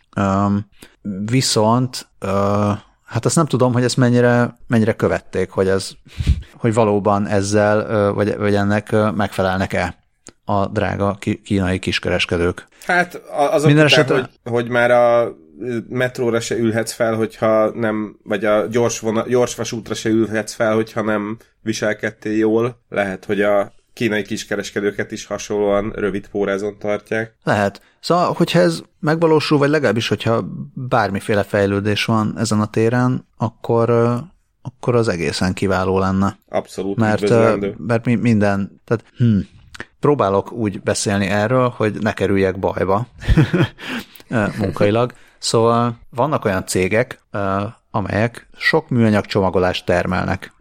Egy-két ilyen cégnek még én is dolgozom, időnként, és ugye az, az van, hogy csomószor, de nem azt mondom, hogy a, a cégek mind szuper jó fejek, de, de az nem elég, hogy a, a vállalatok megcsinálják az újrahasznosítható csomagolást, azt user oldalon is valamilyen módon segíteni kell, hogy, hogy ez ténylegesen újra hasznosulhasson. Tehát, hogy a szemét az nem, nem mindig akkor nem. keletkezik, amikor a vállalat kiadja a csomagolást, hanem akkor lesz belőle szemét, amikor a felhasználó elfogyasztja a csomagolás tartalmát, és akkor onnantól kezdve van egy szemét, amit valahol el kell helyezni. Tehát mind a, mind a két oldal fontos, és lehet, hogy a nyugati fehér közép és felső középosztály az izomból ö, szelektíven gyűjt, meg újrahasznosít, ugyanakkor a, az emberek 95%-a pedig más csinál. Viszont Kína az meg pont egy olyan ország, ahol valóban meg lehet azt csinálni, hogy már pedig a párt azt mondta, hogy műanyag zacskó az nincs, meg a párt azt mondta, hogy reciklálj, és akkor el tudom képzelni, hogy hogy ez tényleg olyan lépés lesz, amitől... Aminek amitől, lesz hatása. Ami, ami, igen, aminek lesz érzékelhető hatása.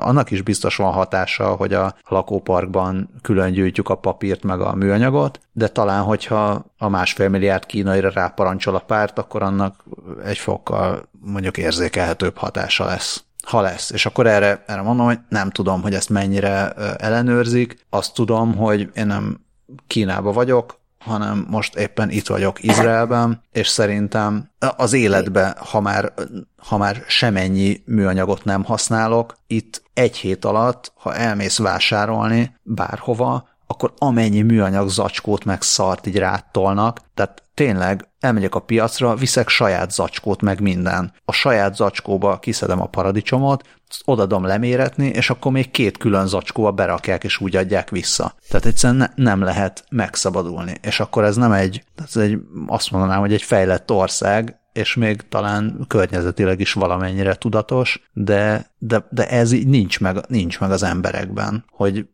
műanyag az rossz, hanem tényleg az van, hogy beteszi a kis zacskóba, kis zacskót a nagy zacskóba, és így visszanyomja, hogy tessék. És én meg így minden, ilyen, minden egyes alkalom így körülnézek, hogy valami ismerősöm ne lássam már, hogy, hogy én elfogadom itt a műanyag zacskóba csomagolt műanyag zacskót. És aztán Na. hazamész, és mint minden magyarnak, ne, nálad, nálad is van otthon egy műanyag szatyrokat tartalmazó nagy műanyag zacskó, és abba berakod.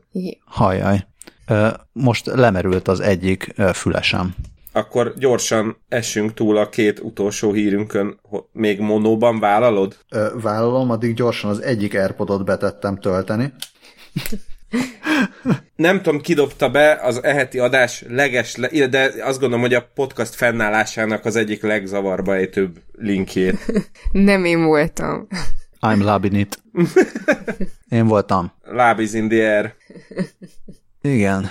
Uh, igen, próbáltam így a Fake Lab-ra valahogy uh, rácsatlakozni, csak nem tudom, hogy ebből, ebből átjön el, hogy mire gondolok.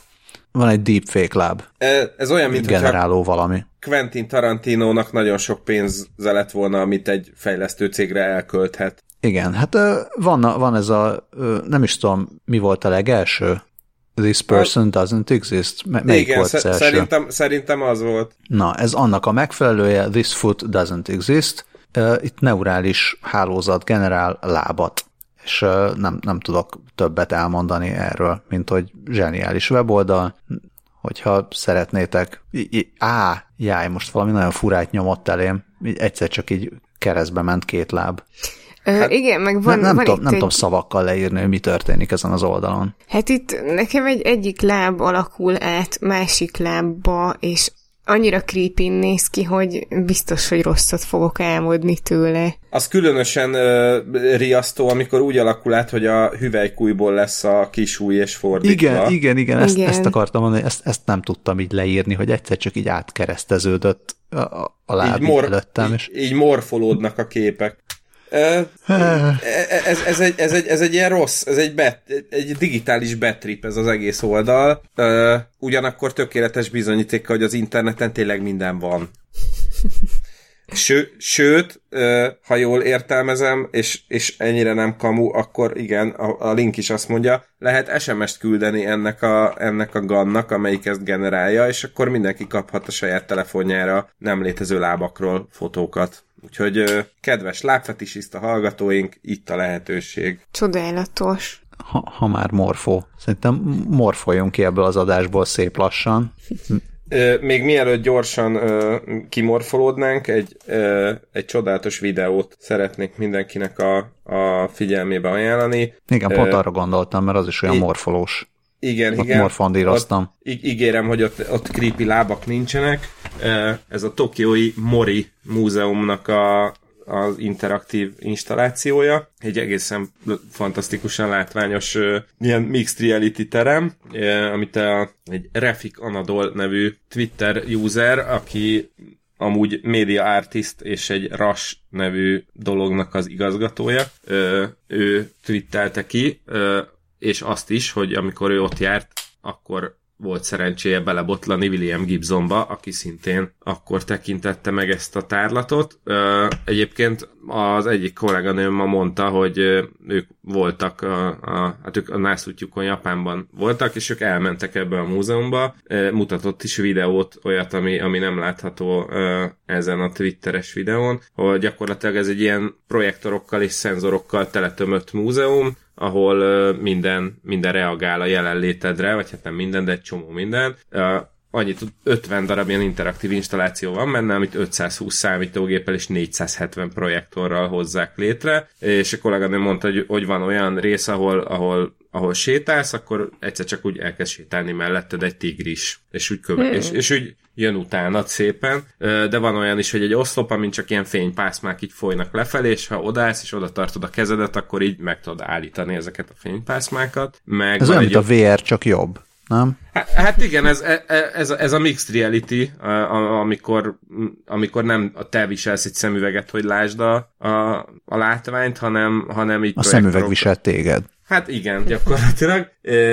És van még egy olyan része is, ami hasonlít egy kicsit ahhoz, mint a, a Dán Lego házban, amiről egyszer már beszéltünk, hogy a gyerekeknek van egy ilyen rész, ahol mindenféle halakat lerajzolhatnak, és akkor a halakat ezután bedobják egy szkennerbe, és a szkennelés után egyszer csak így a fal, falon beúszik a hal, amit a gyerek éppen most rajzolt.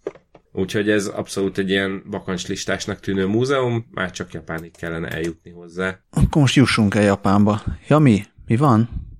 Én raktam a doksi végére, ja. hogy volt Ó, egy olvasói igen, levél, igen. amiről nem beszéltünk, és beszéljünk-e még. Beszéljünk, Aha. gyorsan beszéljünk, Minden, gyorsan igen. említsük beszéljünk. meg. Gergő küldött nekünk egy screenshotot, hogy kipróbálta ezt az AI Dungeon nevű játékot, amiről korábban beszéltünk, és hát egy olyanba futott bele, hogy azzal kezdődik a történet, hogy, a, hogy az édesanyját kell keresnie, aki varázslónő volt, és valami romok között keresi, majd nem tudom, két két sorral később már így az történik, hogy ott hagyja a romokat, mert nem talál semmit, és uh, hazamegy és elmeséli a szüleinek, hogy mi történt vele. De. Okay. Egy kicsit így van, van, van még mit csiszolni a konzisztencián, írta nekünk Gergő, nekem pedig annyi jutott eszembe róla, hogy akkor ez egy anyacsavar volt a sztoriban. Nagyon szép. Az AI dungeon egyébként én is kipróbáltam, tök jó pofa, aztán kicsit szomorú lettem, amikor ki kellett lépnem belőle, és amikor legközelebb visszaléptem, akkor az elejéről indult, és akkor már nem volt lelkierőm újra nekiállni. De amúgy tök jó. Remélem nem volt olyan uh, olvasói levél, amit így hirtelen nem mondtunk, de ha jól látom, akkor nem. Úgyhogy nagyon szépen köszönjük ezeket az olvasói leveleket is, hallgatói leveleket, és nagyon szépen köszönjük a Patreon támogatásokat, meg a mindenféle megosztásokat, meg a támogató gondolatokat is. Köszönjük, hogy a házi állatokkal hallgattattok minket, azt így külön. Igen, üdvözöljük minden kedves házi állat hallgatónkat, a baktérium hallgatóinkat is.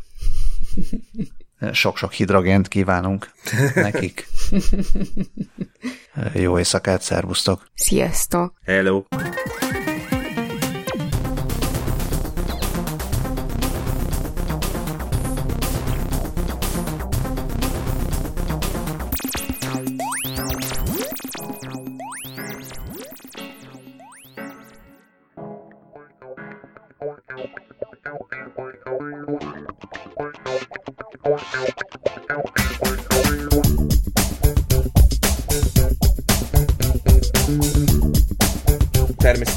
CES nem lehetett volna teljes, okos és egyéb módon digitális digitalizált szexkütyük nélkül, amihez én azt írtam, hogy kéne valami mókás felütés ennek, én sajnos csak odáig jutottam, hogy így biztos nem leszel éces, én ezen kacagtam, amikor elolvastam először. Most azért nem kacagtam, mert már hallottam, de nagyon jó. Jó esik az elismerés. Igen, szóval a, a, az Index közölt egy kiváló összeállítást a betört a szex a kütyűiparba, vagy épp fordítva, betört a kütyű a szexiparba. Gondolom ez lenne a, a lényeg. Verje, verje, volt a cikkben az a mondat, hogy átszakadt ja, a gát. az kifejezi, hogy mi történt itt a kettő Igen, között. és, és hát az, azért volt helye ennek a cikknek, mert a, a CES egy kicsit szalvétával fogta eddig a, az UTP kábelt, mert korábban 2019-ben egy Laura Di Carlo nevű cég körül kisebb botrány alakult ki, ugyanis innovációs díjat nyert a robotika kategóriában az egyik termékük, viszont a kiállítást szervező szövetség ezt visszavonta arra hivatkozva, hogy obszén, profán termékek amelyek nem felelnek meg a CTA imázsának, nem kaphatnak díjat. Mi Viszont beszéltünk is erről. Igen, igen, Amúgy. igen. Viszont szerencsére a Laura Di Carlo alapítója és igazgatója, Laura Haddock ezt nem hagyta annyiban, és akkor elkezdett kampányolni, rámutatva, hogy a, a technológiai világot így a CEST is áthatja a szexizmus és a nőket érő hátrányos megkülönböztetés, mivel ugyanis őt a nőknek szánt termékeivel együtt kitiltották a CES-ről, ott minden további nélkül jelen lehetnek a férfiaknak szánt szexrobotot vagy VR pornót készítő vállalatok, és, és akkor ennek az lett a vége, hogy néhány hónapnyi húzavona után a CTA meghátrált, és elnézést kértek, és még a díjat is visszaadták, és akkor itt jön az, hogy ezzel úgy tűnik átszakadt a gát, mert, mert idén már sokkal, sokkal több ilyen uh, szexkütyű volt a, a CES-en. Egy, ahogy az Index újságírója fogalmaz, uh, Nagy Attila Károly, a CES-en egymást érték a, az okos vibrátorok, gamifikációs maszturbátorok és a hozzájuk kapcsolódó különféle termékek és szolgáltatások. E, például egy a FitTop nevű cég, amelyik alapvetően ilyen elektromos masszás készülékeket gyárt. Alapvetően. Alapvetően a fej, a nyak, a vállak, a talp és egyéb testrészek kényeztetésére. és akkor most ezek után egy új úgynevezett rezgőfejes eszközt ö, készítettek, ami egyéb területek stimulálására alkalmas, ö, de beszélhetünk a Satisfyer nevű cégről is, akiknek az a hitvallásuk, hogy változtatni kell a szexuális segédeszközökhöz kötődő negatív és prűt hozzáálláson, ö, ezért magukat inkább szexuális jóléti vállalkozásként definiálják, és a, a, term, a termékeik tervezésénél az egészséges, kellemes és felszabadult életmódra törekvést tartják szem előtt. Ez annyiban merül ki, hogy ilyen vicces formájú vibrátorokat csinálnak, ami például úgy néz ki, mint egy tölcséres fagyi és hasonló. Uh, illetve hát akkor volt még egy olyan, az XR Brands Ergofit nevű termék, egy szíjak nélküli felcsatolható műpénisz, uh, amiről azt állítják, hogy ez a világ első páros örömszerzéshez kifejezt, kifejlesztett, pneumatikusan rögzíthető, távirányítással vezérelhető kettős vibrátora. És vajon melyik, melyik jelzőre vonatkozik az első? Mert gondolom nem arra, hogy páros örömszerzéshez kifejlesztett, mert azt gondolnám, hogy olyan már van. Olyan a pneu- az első pneumatikusan rögzíthető, vagy az első olyan, ami mindegyik ilyen checkboxot kiixeli? Én arra tippelnék, hogy a mindegyik check tehát, hogy olyan már volt, ami páros örömszerzéshez kifejlesztett, és pneumatikusan rögzíthető, de nem távirányítással vezérelt, tehát, hogy bár, bármelyik kettőre már volt, de még, de még olyan nem volt, ami mind ja. a hármat. Uh, aztán, Mindenesetre aztán nagyon boldogok ott a standnál, a, ezek a host, host hostessek, vagy nem tudom, ilyen cégképviselők. Nagyon igen, örülnek. Úgyhogy igen. a páros örömszerzés az úgy tűnik, hogy legalábbis így megvalósult. És akkor itt, itt van maga Laura Di Carlo is, ö, a, az Osé nevű, a, hát ilyen okos vibrátorával, ami nem tudom, hogy mitől okos, mert arról, a, ugyan nem, tehát arról egy szót nem ír az index, annyi, hogy hajlékony hosszúkás részében elrejtett leföl mozgó dudorral a hüvelyben a G-pontot izgató új mozgását szimulálja, ami tök jó, csak hogy nem, tehát azt, azt a részét nem értem, hogy a CES-hez ennek mi, speciál mi köze van. Viszont... Bezeg ugye az az okos dildó, amiről beszéltünk korábban, ami rendel egy pizzát. Utána. Ugye, ugye, ugye? Ott tudjuk, mit a lakos.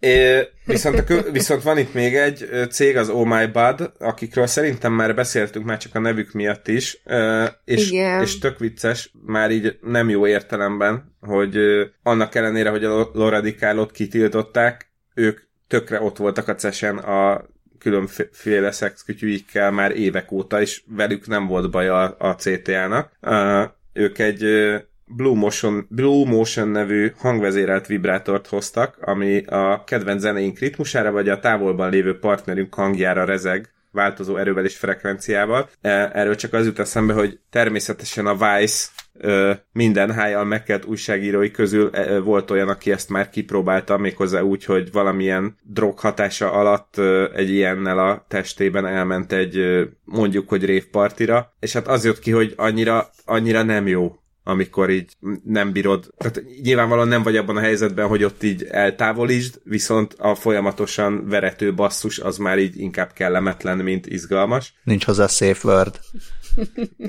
Igen. A, amikor elkezdted a sztorit, én azon gondolkoztam, hogy vajon egy Trump beszédet hallgatott-e közben, mint távol lévő partner. Na, ja, Istenem, de vagy rossz. Hogy az okos dildókhoz kiadnak-e firmware frissítést.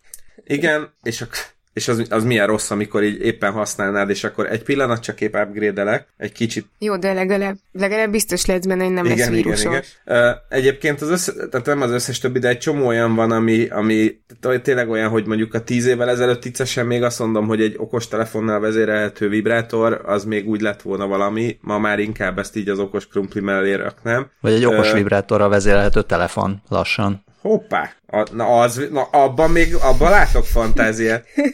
Ö, aztán van itt egy ilyen, ami úgy néz ki, mint egy ilyen automata szappan adagoló, amit én speciál ismerősöméknek a mosdójában van, és nem tudom, 6000 forintért vették a valamelyik áruházban.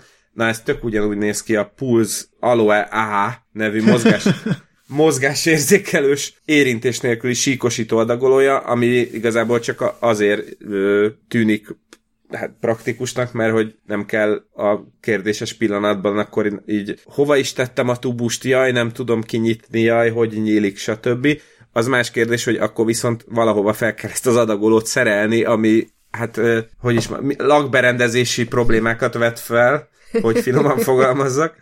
Ö, és aztán még itt vannak ezek a fura váza alakú ö, férfi maszturbációs eszközök, ami, amiből van egy olyan, amire azt írják, hogy a belsejében apró vezérelhető több irányban mozgó és rezgő elemek stimulálják a péniszt, ami így hát oké. Okay. Ennél egyel jobb a MyHixel nevű cégnek a cucca, amiről azt mondják, hogy elsősorban a korai magömlés leküzdését lehet vele megtanulni, mivel a hozzátartozó applikációval összekötve képes megtanítani a használóját a férfi orgazmus irányítására. Ez legalább egy hasznos eszköz.